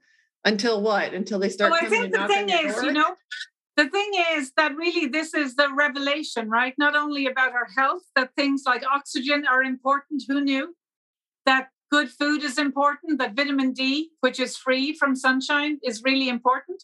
And that we should not have things like fluoride in the water. We should not be injecting anybody with mercury, aluminium, any of these toxins, right? And I suppose what this is, is that people really get the life that they put work into. And if you want to live in fear and not take charge of your life, you will end up being essentially a prisoner in your own home, being coerced and bullied, right? And the I, thing is, mo- most people may not, you know, for themselves, may not feel that they have the wherewithal to do it. But we have to think that if you have a, a young child or a grandmother, a lot of times people will do more for other people and that we need to push back now while we still can. Because when you've studied this agenda that goes on until the end of this century, so Agenda 21 is to 2099, right? The 21st century, the end of 80 years, that they have a plan for where this goes, and it's not good. Okay, it's difficult to find now. So that what people have to do, the way to get out of this is to learn very simply that no one can take away your freedoms. You have them. And that includes freedom of travel, freedom of speech, privacy, bodily integrity, right? And ownership of private property. These are fundamental. So no one, only we, no one can take them away, right? So basically, I haven't been locked down ever, right? Because no one can take away my freedom. And what this revelation is, is for people to realize you are free. And if somebody says you can't enter a shop like they do to me, or you can't go on a plane unless you have whatever, I go, no, no, that is a criminal offense. You are discriminating, but it's not like the employer. It's not like a random. It is, they go, no, no, I'm following orders, right? And you go, no, no, you are the person. If you are discriminating, you wouldn't have asked 20 years ago, are you HIV positive? You can only um, go in and eat if you are HIV negative, right? That's obviously health discrimination, private information. And so you just say, no, you as a business owner, sadly, I don't want to be confrontational, but if you're a restaurant owner, you're discriminating. That is criminal and unlawful behavior, the same as everyone who votes for it, the same as the prime ministers and the presidents. But what we now have is that the police are not investigating criminal and unlawful behavior and they are criminalizing people who are providing, uh, you know, medicine that's safe and effective, Nobel Prize winning and licensed. Okay, so that's why we now have to call it out, stop talking about pandemics and COVID 19, which is there's no evidence for, right? And then educate people to say, no, you have to say, you cannot coerce me into a clinical trial as an employer. That is absolutely unethical, immoral, illegal, but most importantly, unlawful. And there are ways of doing it, say conditionally accept, which I wouldn't do, but oh, you are liable for the five million in adverse events, or hold the employer to say you have absolutely no right to force me into a clinical trial. And of course, we know that airplane pilots, for example, they're you know have been injected, and there are huge issues now. As we last year, I was able to say in May 2020, all of these mRNA trials for so called coronaviruses over decades, not one of them were injected, but the adverse events included microclotting, immunopathology, heart attack, and also subsequently in the months and years to come, rapid sepsis, multiple organ failure, and death, right? Now, we are in the middle of that now. We don't know if whatever is transmitted will cause a similar effect. We don't have evidence. My guess is it won't be as severe. And last year, I said to cut to the chase after 25 years of doing this, very simply that I would never get these. I would not recommend it for my family. If you gave me $10 million, I wouldn't take it and I would go to prison first, right? And I said that it was like if someone injected me, I would sue them for contributory manslaughter or attempted murder. Okay. So that we now, I was able to say that in May, June 2020, before any of these so called injections were even uh, devised, right? 18 months later, we are having people dropping dead within minutes, hours, weeks from the injection. And there is a lifelong for the people who get any of these injections. I would say there are potentially issues with them. We don't know. We may find how to detox them. We, we don't really know at this stage. We have to do know. clinical trials. Okay. But just to finish off, I think people should maybe, um, you know, maybe provide some credence for people like us who have uh, been, you know, preparing for this and studying this. Especially what I'm saying now is it is learning about the rule of law and people who are listening to this to actually just say no and to not wear a mask, do not take any of their tests. And if you lose your job, it is better go and work for someone else, find an employer, or prepare your life. Don't take any more tests, don't take the injection. Say it's psychologically stressful. Say, I'm not enrolling in the clinical trial. Prepare yourself for a few months, get another job, or else try and be part of the freedom ecosystem um, and build up a network in your local community and re engage with your family and your friends to prepare for maybe not having as much money in the next year or two but really for pushing back now. Everyone should be committing maybe one or two hours a week to either pushing back or to support community building. So find a cafe, find a restaurant, plant flowers, invite your neighbors in, start a choir, um, write a song, you know, do something, you know, if you're you don't have to be debating about the law or about, you know, inalienable rights or whatever, but do something because what they want is to atomize society. All of their steps is around psychologically not allowing people speak, not allowing them meet, and not allowing people go to funerals or to weddings, not allowing people to travel and coercing them.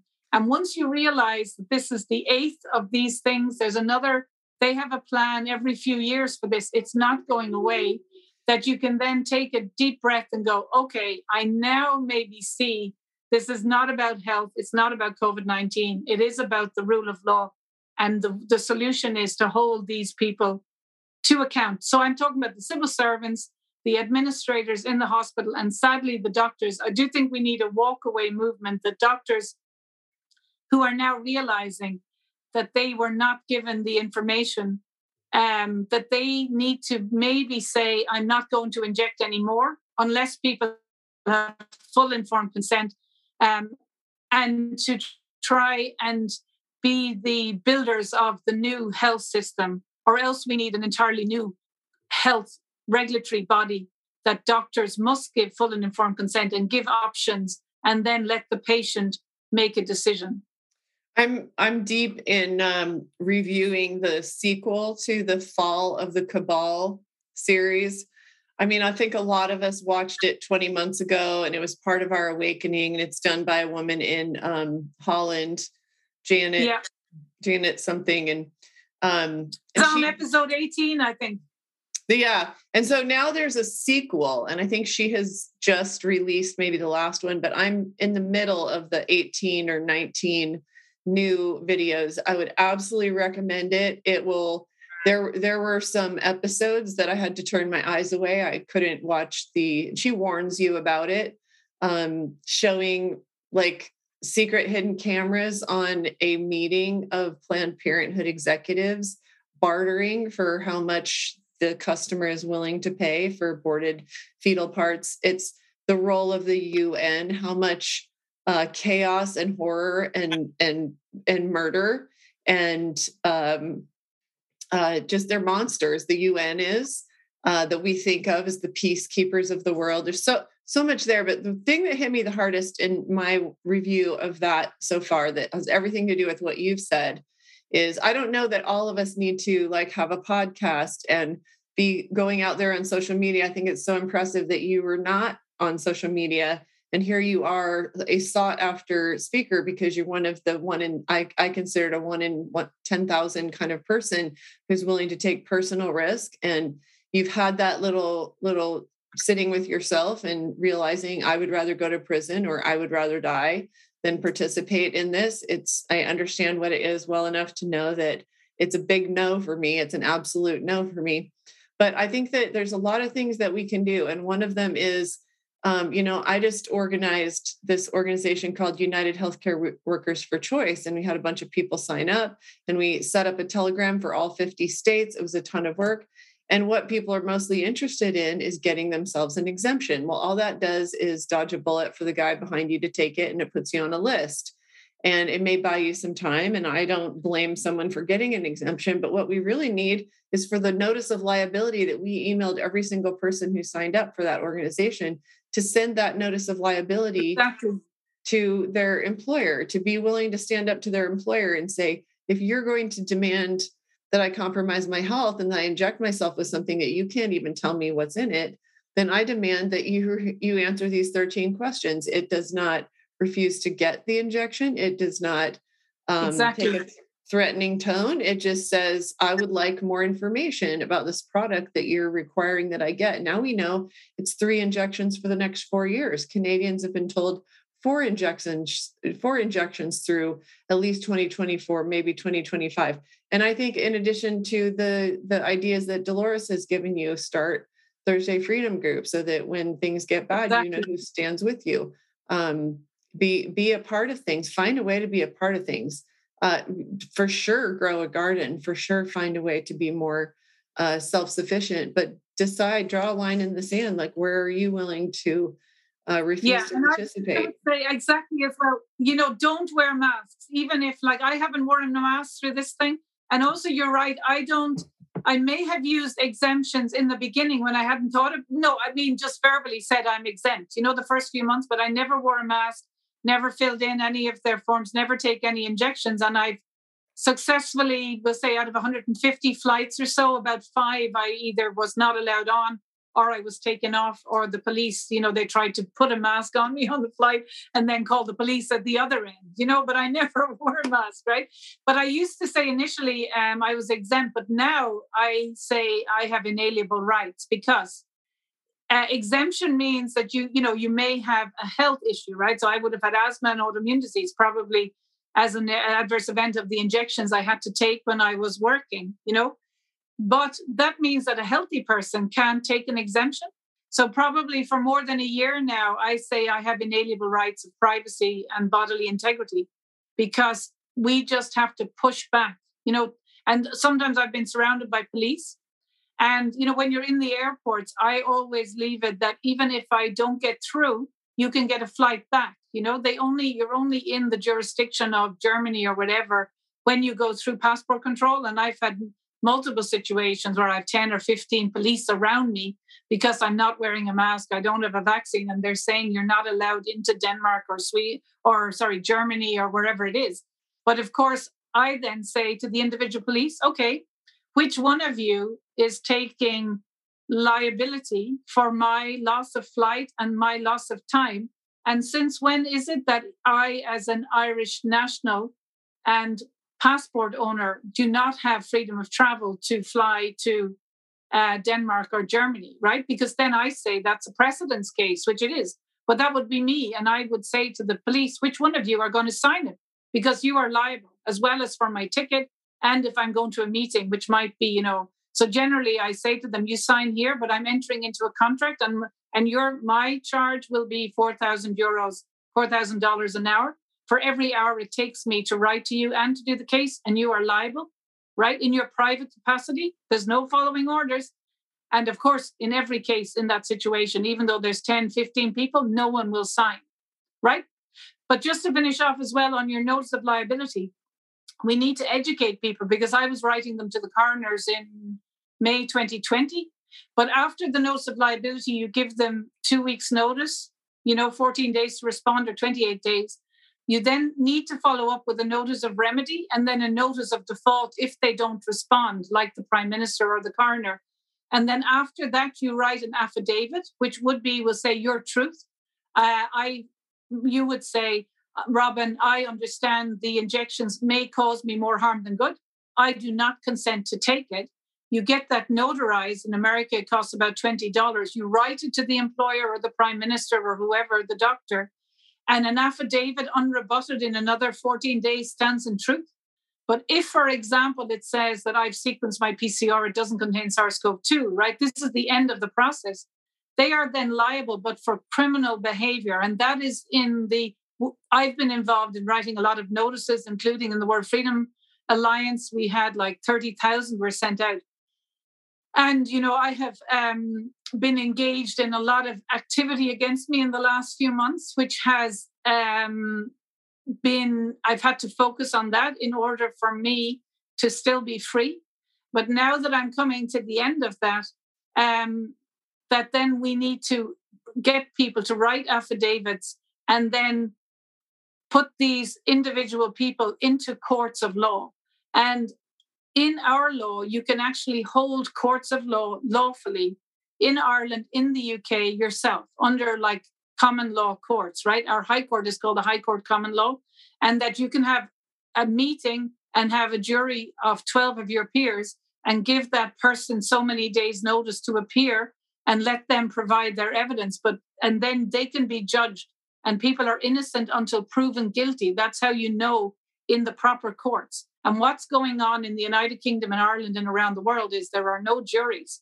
And the judges, I have advocated voluntarily for people where you say to the judge, What is your name? Are you acting under oath today? And they won't answer.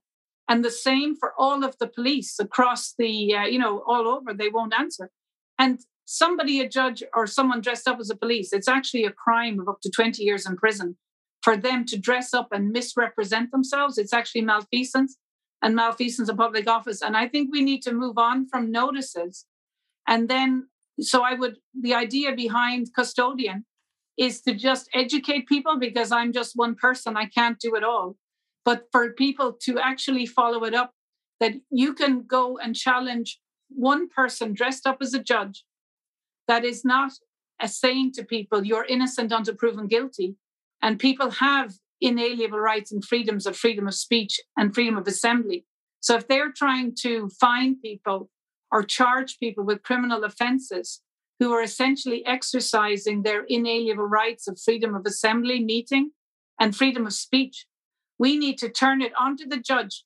And the people dressed up as police are actually perjuring themselves, which is a crime of seven years, right? So I'm not saying that everybody listening to this has to actually do that. I would be happy to do that, right? But we need for people to start using the right terminology. The judge is breaking the law in trying to find people that are exercising their constitutional rights in America for freedom of speech. But it, the Constitution and the Second Amendment actually comes from higher in the hierarchy of law, an inalienable right which can never be taken away. It doesn't come from being written down, and that is that we have free speech everywhere in the world, and we have inalienable rights of freedom of assembly. And for them, they have been trying to summons me and have issued warrants for me for exercising the right of freedom of speech and freedom of assembly. And so, in the next week or two and in the next months ahead, I now have standing because whoever uh, I never talked to on the event that is reported in the newspaper any member of the police, I never gave my address. So, that whole thing may have been built on somebody perjuring themselves, but also it gives me standing to ask the Prime Minister in the United Kingdom have they isolated SARS CoV 2? You know, where is the crime? And also, I have inalienable rights of travel and freedom of speech uh, in Ireland and across the United Kingdom because we have this long standing freedom of travel between the four nations uh, Ireland, England, Scotland, and Wales. So I think we now have to stop really the dance around COVID 19, the narrative, and then really hold it up. And only a few of us need do it, but we are asking for support. So on Custodean and custodean.com, um, people can become members, but it's more about the custodean community educating each other because I'm just one person. But I would be very happy to take an initiative to ask the world to support me, to ask the Prime Minister of the United Kingdom, because they've issued a warrant for my arrest, so called, that I've never seen, uh, based on SARS CoV 2 being an infectious agent uh, and causing death. And I think we need to call them out and we need to uh, sequence some of the PCR tests across the United Kingdom uh, to support me. Really, it's maybe a precedence case for me uh, against Boris Johnson and the United Kingdom court system. I think we do need to support you. And I think it's uh, great to know what the next step beyond notice of liability is. I have gotten very, very few people to send the notice of liability. I think it's just the mindset of people who've been following rules their whole lives and being in America where we thought we had rule of law and suddenly that gets turned on its head. I don't think people are there yet to do the pushing back. And we need to kind of encourage them to do that, but then to be able to charge these entities who are robbing us of our rights. I believe that that is this is kind of inspiring me. What this is why we can't get an answer from PayPal, Venmo, and Square, which has devastated my business. That's the way we have to receive revenue. It's not just a convenience for me to send money personally digitally. It's how 18 people are employed. We have to receive revenue. And I believe that they're literally denying me um, their services due to violation of my First Amendment rights. So I think I'll go there next. I kind of have nothing to lose at this point. So that was really useful. The last question, I'm so grateful for your time, but so that my audience gets their questions asked, I would love for them to be happy with um, the fact that I asked the questions that I promised yeah. I would. Will you give us an update on Freedom Airlines? I told you that I had I, I, thought it was very exciting and very ambitious, but I had my doubts about whether the power structure of the world was going to crush it. You say it's taking its first flight. Tell us, tell us about it. Yeah, so thank you very much and thank you for your support. So the webpage now is freedomtravelalliance.com. Freedomtravelalliance.com. We'll make sure all of these are in the show notes because everybody should go subscribe, donate, do what you can. Look, I, am getting more and more clear because I'm six figures deep in my own personal contribution to this cause, and I'm going to escalate that. But I'm being really careful about where I get put my money. But I have to really believe in the person and the cause. But it's time to put our money where our mouth is because there's going to come a time if we don't change things when we're all going to spend all of our time just keeping a roof over our head and getting two or three meals a day. No, you're exactly right. And that's why I say as well go the extra half mile or mile to buy a cup of coffee to support your neighbor who's not discriminating or freedom loving. Or if there isn't one, then make coffee yourself and invite your friends in. Or, you know, grow vegetables and give them out free, you know, to help each other. So, really, yeah. in a way, the same as what accountant, what hairdresser, you know, if it's little things like what farm or where does your food come from, that if you're going to spend, if you don't have that much money or you have time, we need to make choices. But partly, you know, last year as well. So I put out a call to set up a new airline, and the co-founders are Susan Sweeten, uh, Tara Thornton, and Kevin Jenkins, and the three of them about a year and a half ago had set up uh, Urban Global Health, which is an initiative around uh, promoting health in the world and also to uh, really provide uh, services to people when after there are catastrophes as well. So Kevin Jenkins, FreedomAllianceNetwork.com. No, it's freedomtravelalliance.com. Freedomtravelalliance.com. So we really got together at the end of last year and we're all individually have been freedom fighting and would have, you know, networked with each other. And Tara Thornton and Kevin Jenkins have been, and Sarah, um, Susan Sweeten, all involved and would be very well connected with the lawyers, with the freedom fighters for, you know, 10, 20 years, um, as I would be in my community. So we came together to set up Freedom Travel Alliance. But within an hour of Biden being elected, our PayPal for the whole company was shut down. And the Proton Mail for the whole company, Proton Mail, was also shut down, right? And so all of us have been, you know, and the business and web pages, web hosting. So that's been a huge learning. Your web host took you down because I've been watching all this stuff very clearly. So I need to know this kind of stuff because I watched when Simone Gold and the America's Frontline Doctors, July 2020, stood on the steps of the Supreme Court and got 20 million views in a matter of hours. They they had Squarespace removing their website. So I'm keeping an eye on that because I assume that's the next wave is destroying our websites. You're yeah, you're, exactly. so the thing is, yeah, in my so the web hosting took us down, but also what we've done and I've done privately. Now I'm not going to mention the company until when I launch Custodean to make sure that it survives, right? So everything we are doing, uh, we have to test the market. But also, we had one of the biggest airlines in the world contact us within a few weeks of starting that they were going to offer us their flights. But then they contacted us a few weeks after that again to say that if they were had anything to do with us, that they themselves, as a big company, would be targeted, right?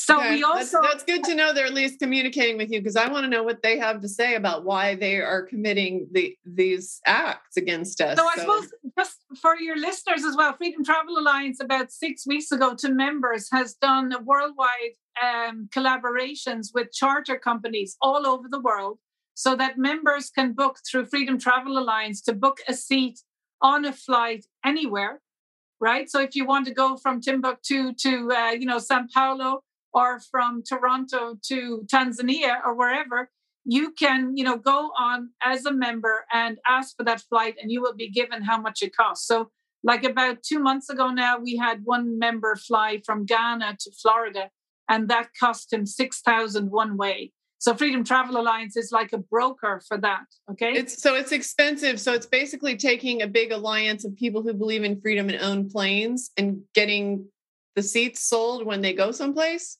So that's what we're, I mean, initially, that's not what we want. We want to bring and make it more affordable. Okay. But initially, what we have to do is just keep the world moving. But yeah. we've been learning. So what we have is thousands of pilots and pilots unions around the world supporting us.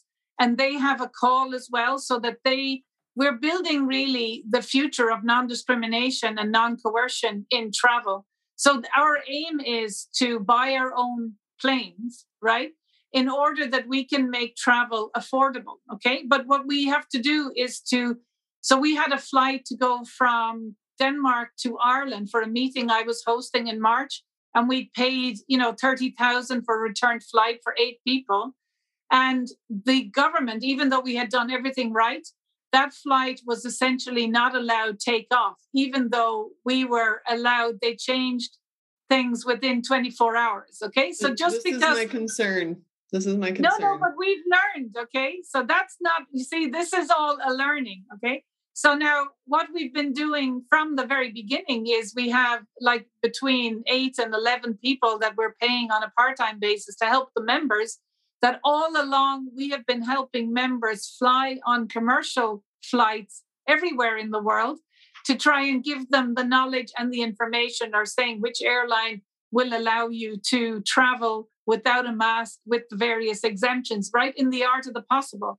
But we've also learned that there are other ways of traveling, including by cargo on ferries. And that's why we've changed the name Freedom Travel Alliance, okay?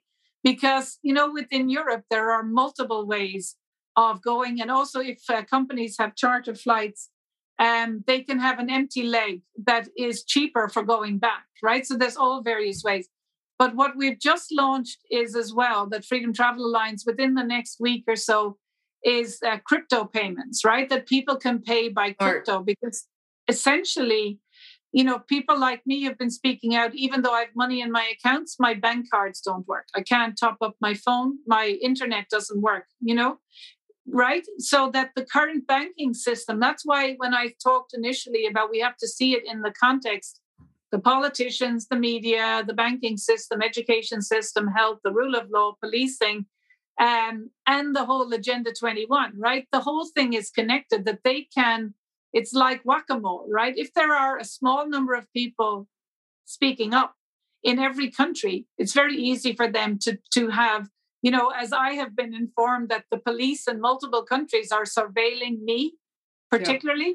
And that Google has a special or whatever, you know, I don't know if it's particularly that one, but that the they are then interacting with me. And of course, I have death threats, you know, and I have, you know, like if I try and travel, we'll say it is challenging just even if i'm driving a car you never know who's going to try and you know drive you off the road on multiple occasions as well as practical death threats as well as uh, you know threats from people that are associated with the running of countries that should be protecting me right Okay. Yeah, and so we need more moles. I mean, they're playing whack a mole, and we need more moles. And we're not asking for you guys to volunteer because we think you're going to get driven off the road. It's just that she's one of so few taking such brave actions. And I, I mean, I truly believe you're a one in ten thousand kind of person. No, but I think what's good about Freedom Travel Alliance, so I appreciate that. But what we're trying to do is we're putting ourselves out there to find the solutions, right? Yeah. So partly is that we are launching a new wave. There was COVID Con, which was a conference last week, and we increased our membership by one third just by two people retweeting, right? You know that. Um, and we gained, I think, an extra 10,000 subscribers to have more than 50,000 subscribers.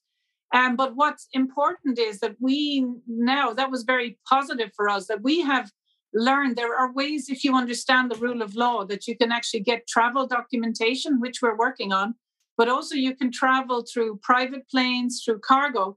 But what we need now is for people to either buy tickets with cryptocurrency and freedom travel alliance so that we can't be taken down by their fiat currency.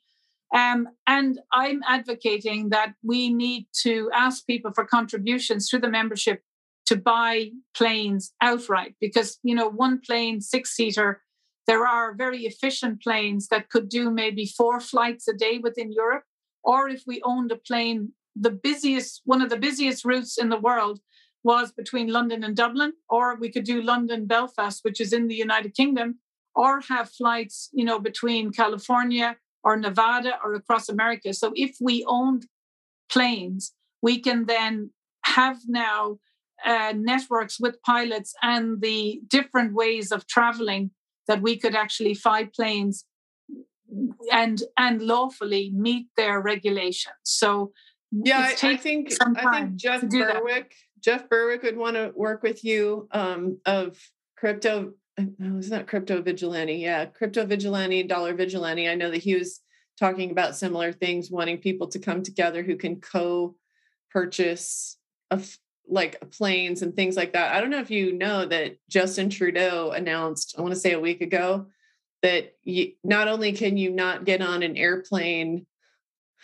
not only can you not get on an airplane without being vaccinated as of November 1st, but there's a fine for anybody at any airport, no matter how small, how rural, two seater, whatever, there's a fine for allowing an unvaccinated person on a plane. No, so the thing is, right? So what I say to people is we have to stop repeating it, right? Just because someone says something. No, we have to get around it. We have to no, get around no, it. No, no, because the thing is, it's a bit like when I travel all the time with no passenger locator, no vaccine, no mask, right? And then I'm surrounded by police and I go, what you are doing, you, right? Everyone is liable in their private capacity, Mr. Head of Airport that what you are doing is criminal, unlawful, and multiple crimes up to 10, 20 years in prison, including Justin Trudeau. So the mantra is say no, right? And just because he says it, if it's criminal and unlawful, so if he said you have to shoot every second person getting on a plane, right? And make an announcement that's criminal, yeah, still criminal, unlawful, then we just have to call it out and go, Justin Trudeau is saying something that is breaching the law, is discriminating, and against inalienable rights of travel, of movement, of earning a living, of privacy. And that is malfeasance and malfeasance in public office. And if the solicitors and barristers and lawyers are not putting an injunction against him, why aren't they number one? And if you understand the law, an individual Canadian who has been affected by that has standing, and they can do a writ uh, to the High Court in Canada under the rule of law, which is the same in all of the 57 Commonwealth countries, and injunct him and sue him for the cost of the missed flight plus the loss of income and get all of the Canadians to go behind them. So that's what I'm saying. Language matters. So we have to not instigate fear anymore, right? Say, no, no, that's criminal and unlawful. And he is liable in his private and personal capacity, and it's malfeasance. And that's up yeah. to 10 years in prison. So I completely agree with you. And I want to make sure everybody knows that when I say that, I'm not saying, well, Justin Trudeau said it, therefore we have to follow it. No, no, no, no, no, no. I'm saying it as in we have to we do have to know what what their strategies are. And like I think it's important, but make sure everyone under hearing this knows that I'm not saying that as in, well, now Justin Trudeau has has shut it down. And just so you know, Dolores, whatever's going on with um, putting together these organizations and these strategies so that we can all travel so we can we can all exercise these inalienable life uh, rights like you say just so you know, I was kicked off almost a year ago now, kicked off Delta for life after being a platinum medallion and flying 1.2 million miles with them. Um, in a state that I do not live in, that was the the stopover on the way to see my children in the state that they live in, 2,700 miles away. And so, um, and, and not only that, but the hundreds of thousands of miles that I had accumulated, they wouldn't let me use for any reason, including flying my children to see me. So yeah, I'm no, I'm, but Robin, why I'm saying it is right is that we, and I don't mean to be, I'm not criticizing you, but I'm saying is that don't repeat it even once what he said. We, you need to say it to me and your listeners. Did you guys hear that President Trudeau is committing a crime of malfeasance and malfeasance yeah, in public I office, like which is liable for 10 years in prison, at least, if not treason, and that he is liable for everybody by coercion on a clinical trial, which itself is criminal and unlawful and is a breach of the Nuremberg Code, and that he also is engaging in criminally and unlawfully uh, accosting and infringing on people's inalienable rights of freedom of travel, freedom to earn a living, and freedom to assembly. That's what I mean. Is you don't even say it yeah. one more time we stop calling COVID 19. We stop saying, when is there another pandemic? We say, there was no pandemic, there was a treatment. If these guys think they are going to corruptly organize another and call it a pandemic, they are going to be guilty of the crime of malfeasance, whether they are director of the WHO or whether it's the president of the United States. And we are not going to have another PCR test that is means that doctors are committing medical negligence and coroners are guilty of crimes of five years in prison by falsifying death certs. That's what I mean. We don't use their words anymore. And and so I don't mean to, I know you are a freedom fighter, but I'm just saying we have to reframe it because if we're only 1% of the nation, I think we're probably 50%. If we reframe everything they do, because the journalists contributing to suffering, harm, and death by not allowing doctors and scientists to give health information. Uh, that is a crime against humanity, right? And that is contributory manslaughter.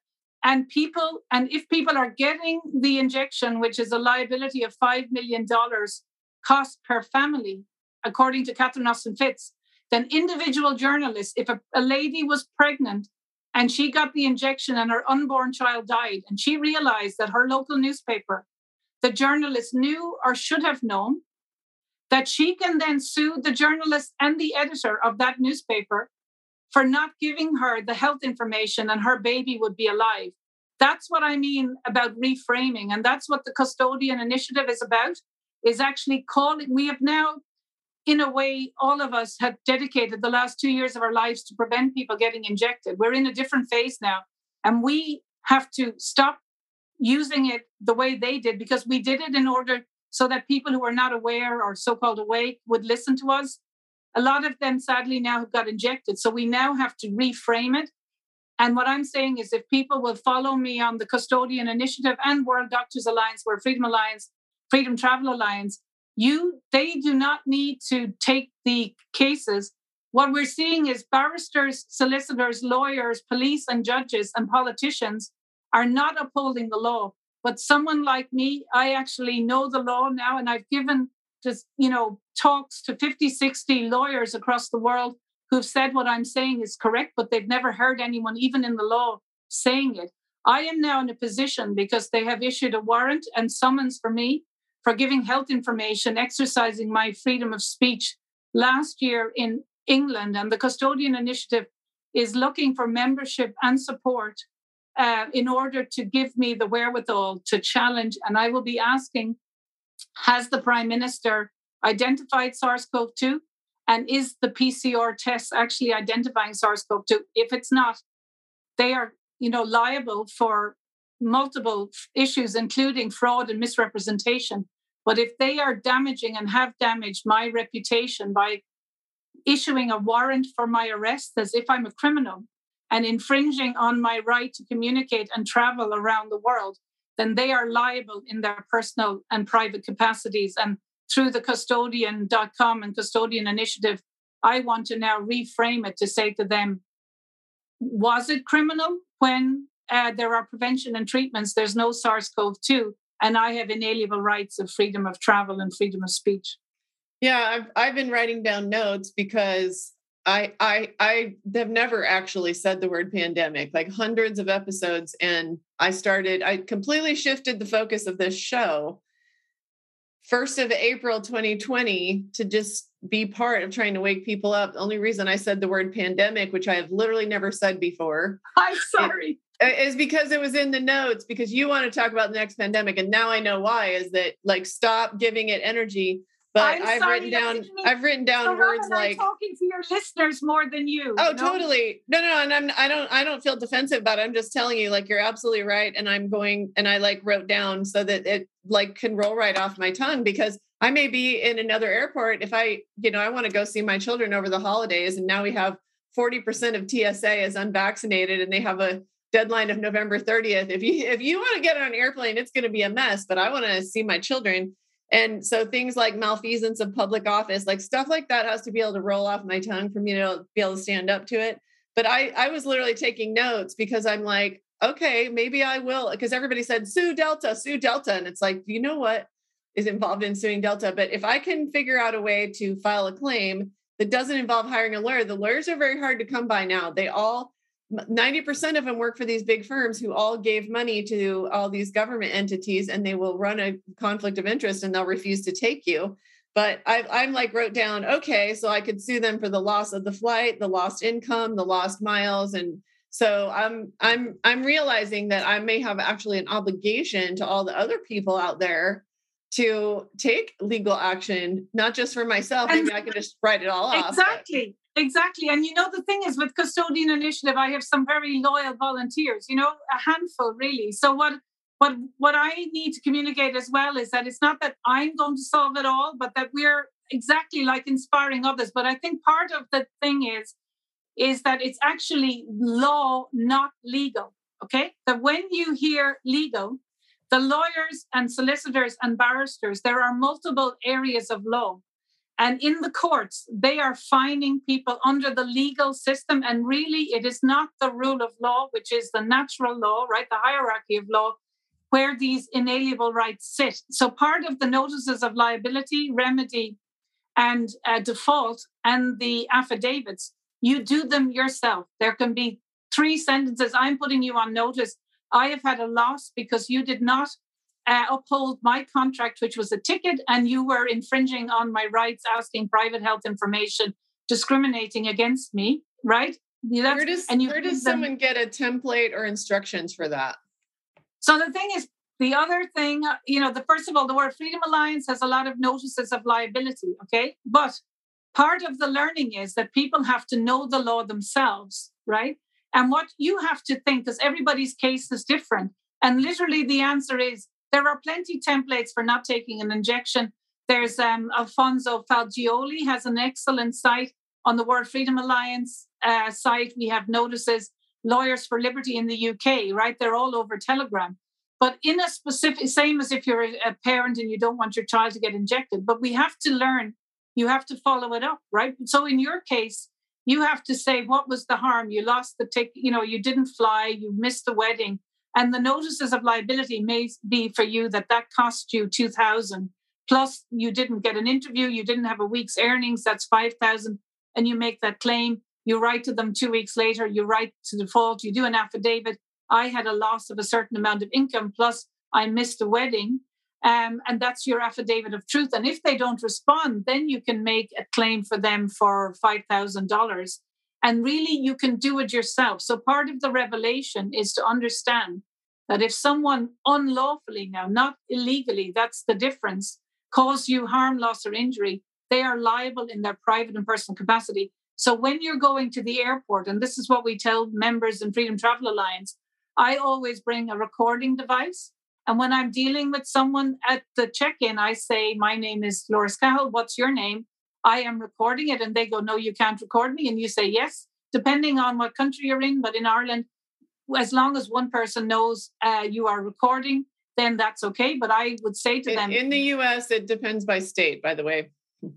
No, no, that's what I'm saying. Everyone needs to check it out. But the thing is, you're recording them because you're saying that, say, if the person is Mary, Mary, if you do not honor my contract of the ticket, uh, then you are liable. But of course, you have to look at the contract. And that's why members of freedomtravelalliance.com that we look at various states. So some airlines are respecting inalienable rights more than others, and some states. So what I would say, like for example, Denmark is open within Europe. Hungary is completely open. You know that Austria has won like many court cases.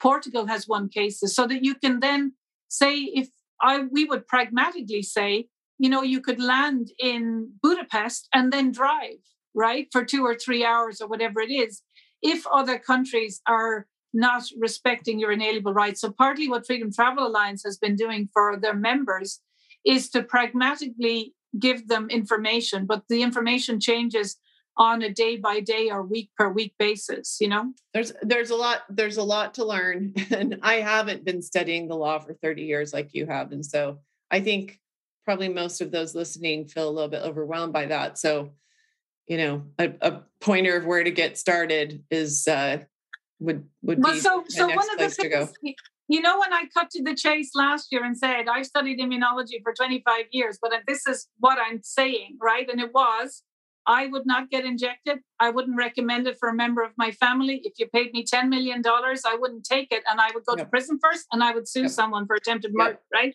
So that was a way of saying you don't have to study books like I've done for 25 years. I am telling you that I would not take it and I wouldn't, I'm not a medical doctor. I would not recommend it. So what I'm doing, the same thing for the law, right?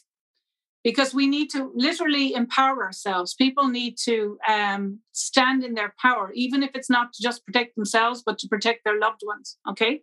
So the really the short version is of the law is act in honor, do no harm. Every man and woman that causes, you know, infringes on your freedom of travel, freedom of speech, privacy, bodily integrity, health information are liable by their actions and omissions in their private and personal capacity for as long as they live. And if they are doing something infringing on your bodily integrity, coercing you is a crime of up to four years in prison, right? All of these things, coercion in a clinical trial is absolutely uh, criminal. I don't know, it's like unheard of, probably 10, 20 years. Members of the police and the courts misrepresenting the law and coercing you to wear a mask is up to 10 or 20 years in prison. That is the one minute version of the law. We are free. We have freedom of speech, freedom of assembly, bodily integrity, privacy, freedom of travel. Anyone infringing on those rights are engaging in criminal and unlawful behavior of coercion and of misrepresentation of malfeasance. And that's up to 10, 20 years in prison. That is all you have to know. So to exert your rights, you just say, no, I am not wearing a mask. You don't have to say an exemption. And if they ask, you say, because I have an inalienable right of bodily integrity And if you try and force something on my body, that is a crime of coercion or malfeasance and discrimination. And you are guilty of a crime. And by the way, I'm recording it and I will hold you liable. And don't tell me it's because you're an employee of some airline. Everyone, every man or woman is liable for their actions and their omissions in their private and personal capacity. And you then ask them for your number and you say, I am going to sue you because I am, you are, you know, infringing on my rights. And you say you don't need to go to court, right? That you can write to them as I have done and hold them liable. And you ask them, do they have an insurance policy? Do they own a home? Do they have a pension? Because you can then say, if you insist, you are now entering into a contract, $4,000 an hour, and that for every hour that I use, I will catalog it to write the letters for you, and I will charge you uh, at 4000 an hour. And that's it. You literally, the law, because what it is, is it's justice, right? So why you act in honor is we do not infringe on other people's rights. You know, you do not touch people, you don't coerce them. If you're a doctor, you cannot give them medical treatment without full informed consent. You cannot enroll people under a trial in a clinical trial without giving them all the information. Um, but if somebody harms you, then they are liable and you act in honor because you do not willingly cause someone harm. And if someone says, by you coercing me to wear a mask, I think it's going to cause me harm, I don't consent to it. No. Uh, and we, of course, would say, Oh, I apologize, I did not mean it, right? But if these people continue to do it, they are actively causing you harm. So that is it. People do not need to be afraid and they control us by free, fear. And I was talking to Ole Dammegard, who's a you know a, a, very philosophical person as well as someone who's been shining a light on these conspiracies for 40 years. And he did a good analogy last night. He said that really all they have is fear, right? But truth is the opposite of fear. But the thing is, when truth is there, it's like shining a light. Truth doesn't actually, you know, mix with fear to to modify. That truth actually shines a light and dissipates the fear. The only control mechanism they have is fear. And people like me, when you understand it, that they can just, but if you're not afraid to die, literally, and you, if you have fear, you overcome it and you're not afraid really, because if we don't stand up, what have they've done in the last year or two? What is it going to be like in 20 years? But the truth actually dissipates the fear and the truth resonates. So I often get shivers when I hear people, right? Because people know and what they're afraid of, and the real awareness and awakening and revelation is if people realize they are free, no one can take away your rights. Um, and once you just say, no, I have an inalienable right to bodily integrity. And if you try and coerce me or force me, you are engaged in criminal behavior and I'm not going to allow you to do it. It's like bullying in my job for me or my grandmother or my child. And that's really all you need to say. And once you understand it, it's quite straightforward and empowering. Thank you so much for that. It's a beautiful note to end on. I'm going to go back. I don't know if those of you who are seeing this by video, I don't know if you could tell I was furiously writing notes. And I'm going to go back to what you said was like the 60 second version of what needs to be able to roll off our lips if we're going to stand up to this. And if we don't stand up to it, I think we're all getting really clear on what the future is for us if we continue to bow our heads and submit to tyranny. So I'm going to go back and write that up, unless you already have it somewhere written up. But we, we all really. have to. Yeah. Okay. Then I'm going to, when, when this is edited, I'm going to ask Trevor, who, by the way, just so all of you know, my podcast editor has had, see me making finger quotes, COVID uh, his wife was hospitalized. Luckily, um, he had just edited my seven things and knew that remdesivir is deadly. And so his wife was ma- managed to, um, I'm sure, had to push back hard not to get remdesivir or the vent. She's being released from the hospital. Both of them are doing better. Um, when my my respiratory therapist friend here in Florida said, I don't think I could say this too many times, guys, that when a doctor says when you're in the ER or the ICU we're going to send him upstairs. He knows that nobody comes back down. Nobody comes back down alive. And of and, course, she was, she had in respiratory symptoms that were falsely and inaccurately diagnosed as COVID 19. And right, she well, now has standing, you know, to the hospital to challenge it. Right. And and and the point is the point is that when you go upstairs, 100% of everyone gets remdesivir plus propofol and fentanyl and all the others to get vented. That's why That's why they don't come down except in a body and bag. you know so. that's contributory manslaughter, I would say, if not murder, right? So it's not that people are going upstairs.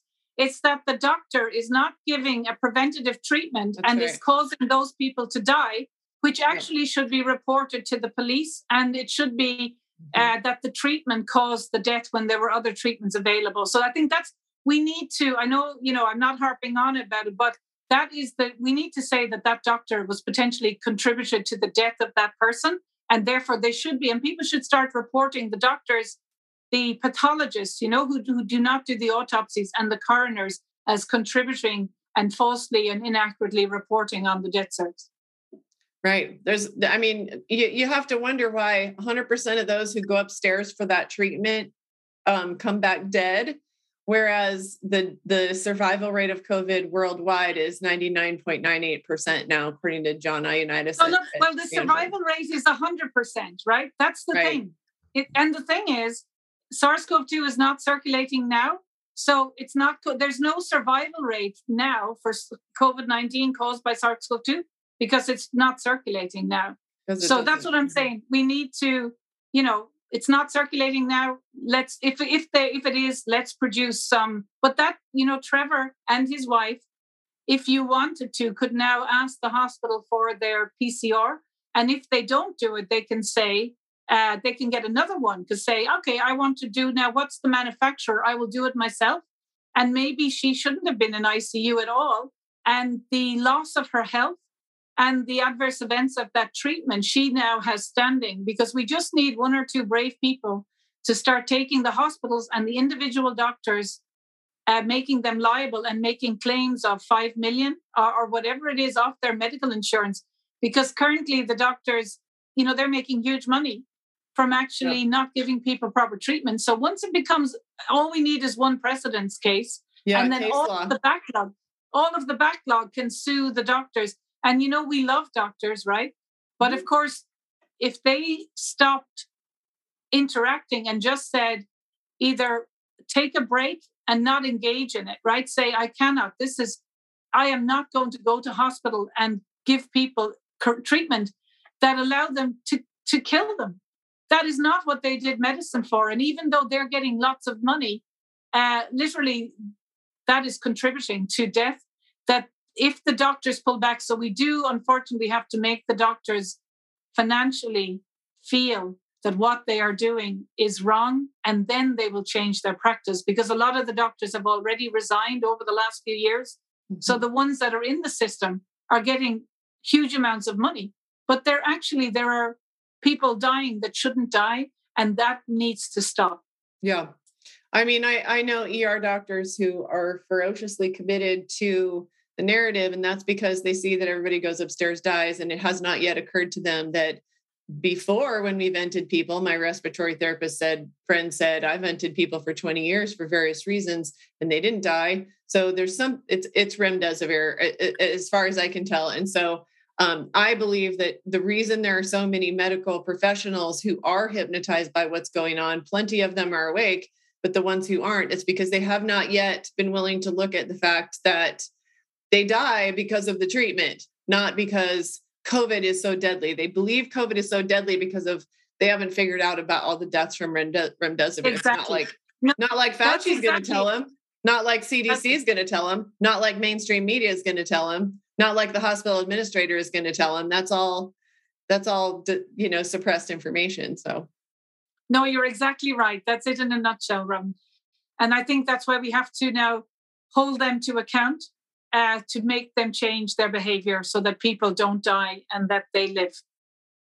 Well, what you have done has been absolutely miraculous. I um I feel inspired every time I see you and all the freedom fighters you might feel like sometimes you preach to the choir. I feel like I preach to the choir, but I also feel like preaching to the choir is important because the choir needs a shot in the arm because we we so that we don't get demoralized because what what I got from Follow the Cabal, I was going to mention that the, the thing that really struck me watching like seven episodes yesterday and all my free time, I listen. If I'm in the sauna, I listen. If I'm driving, I'm, I'm listening to content that all of you send me, and I appreciate it.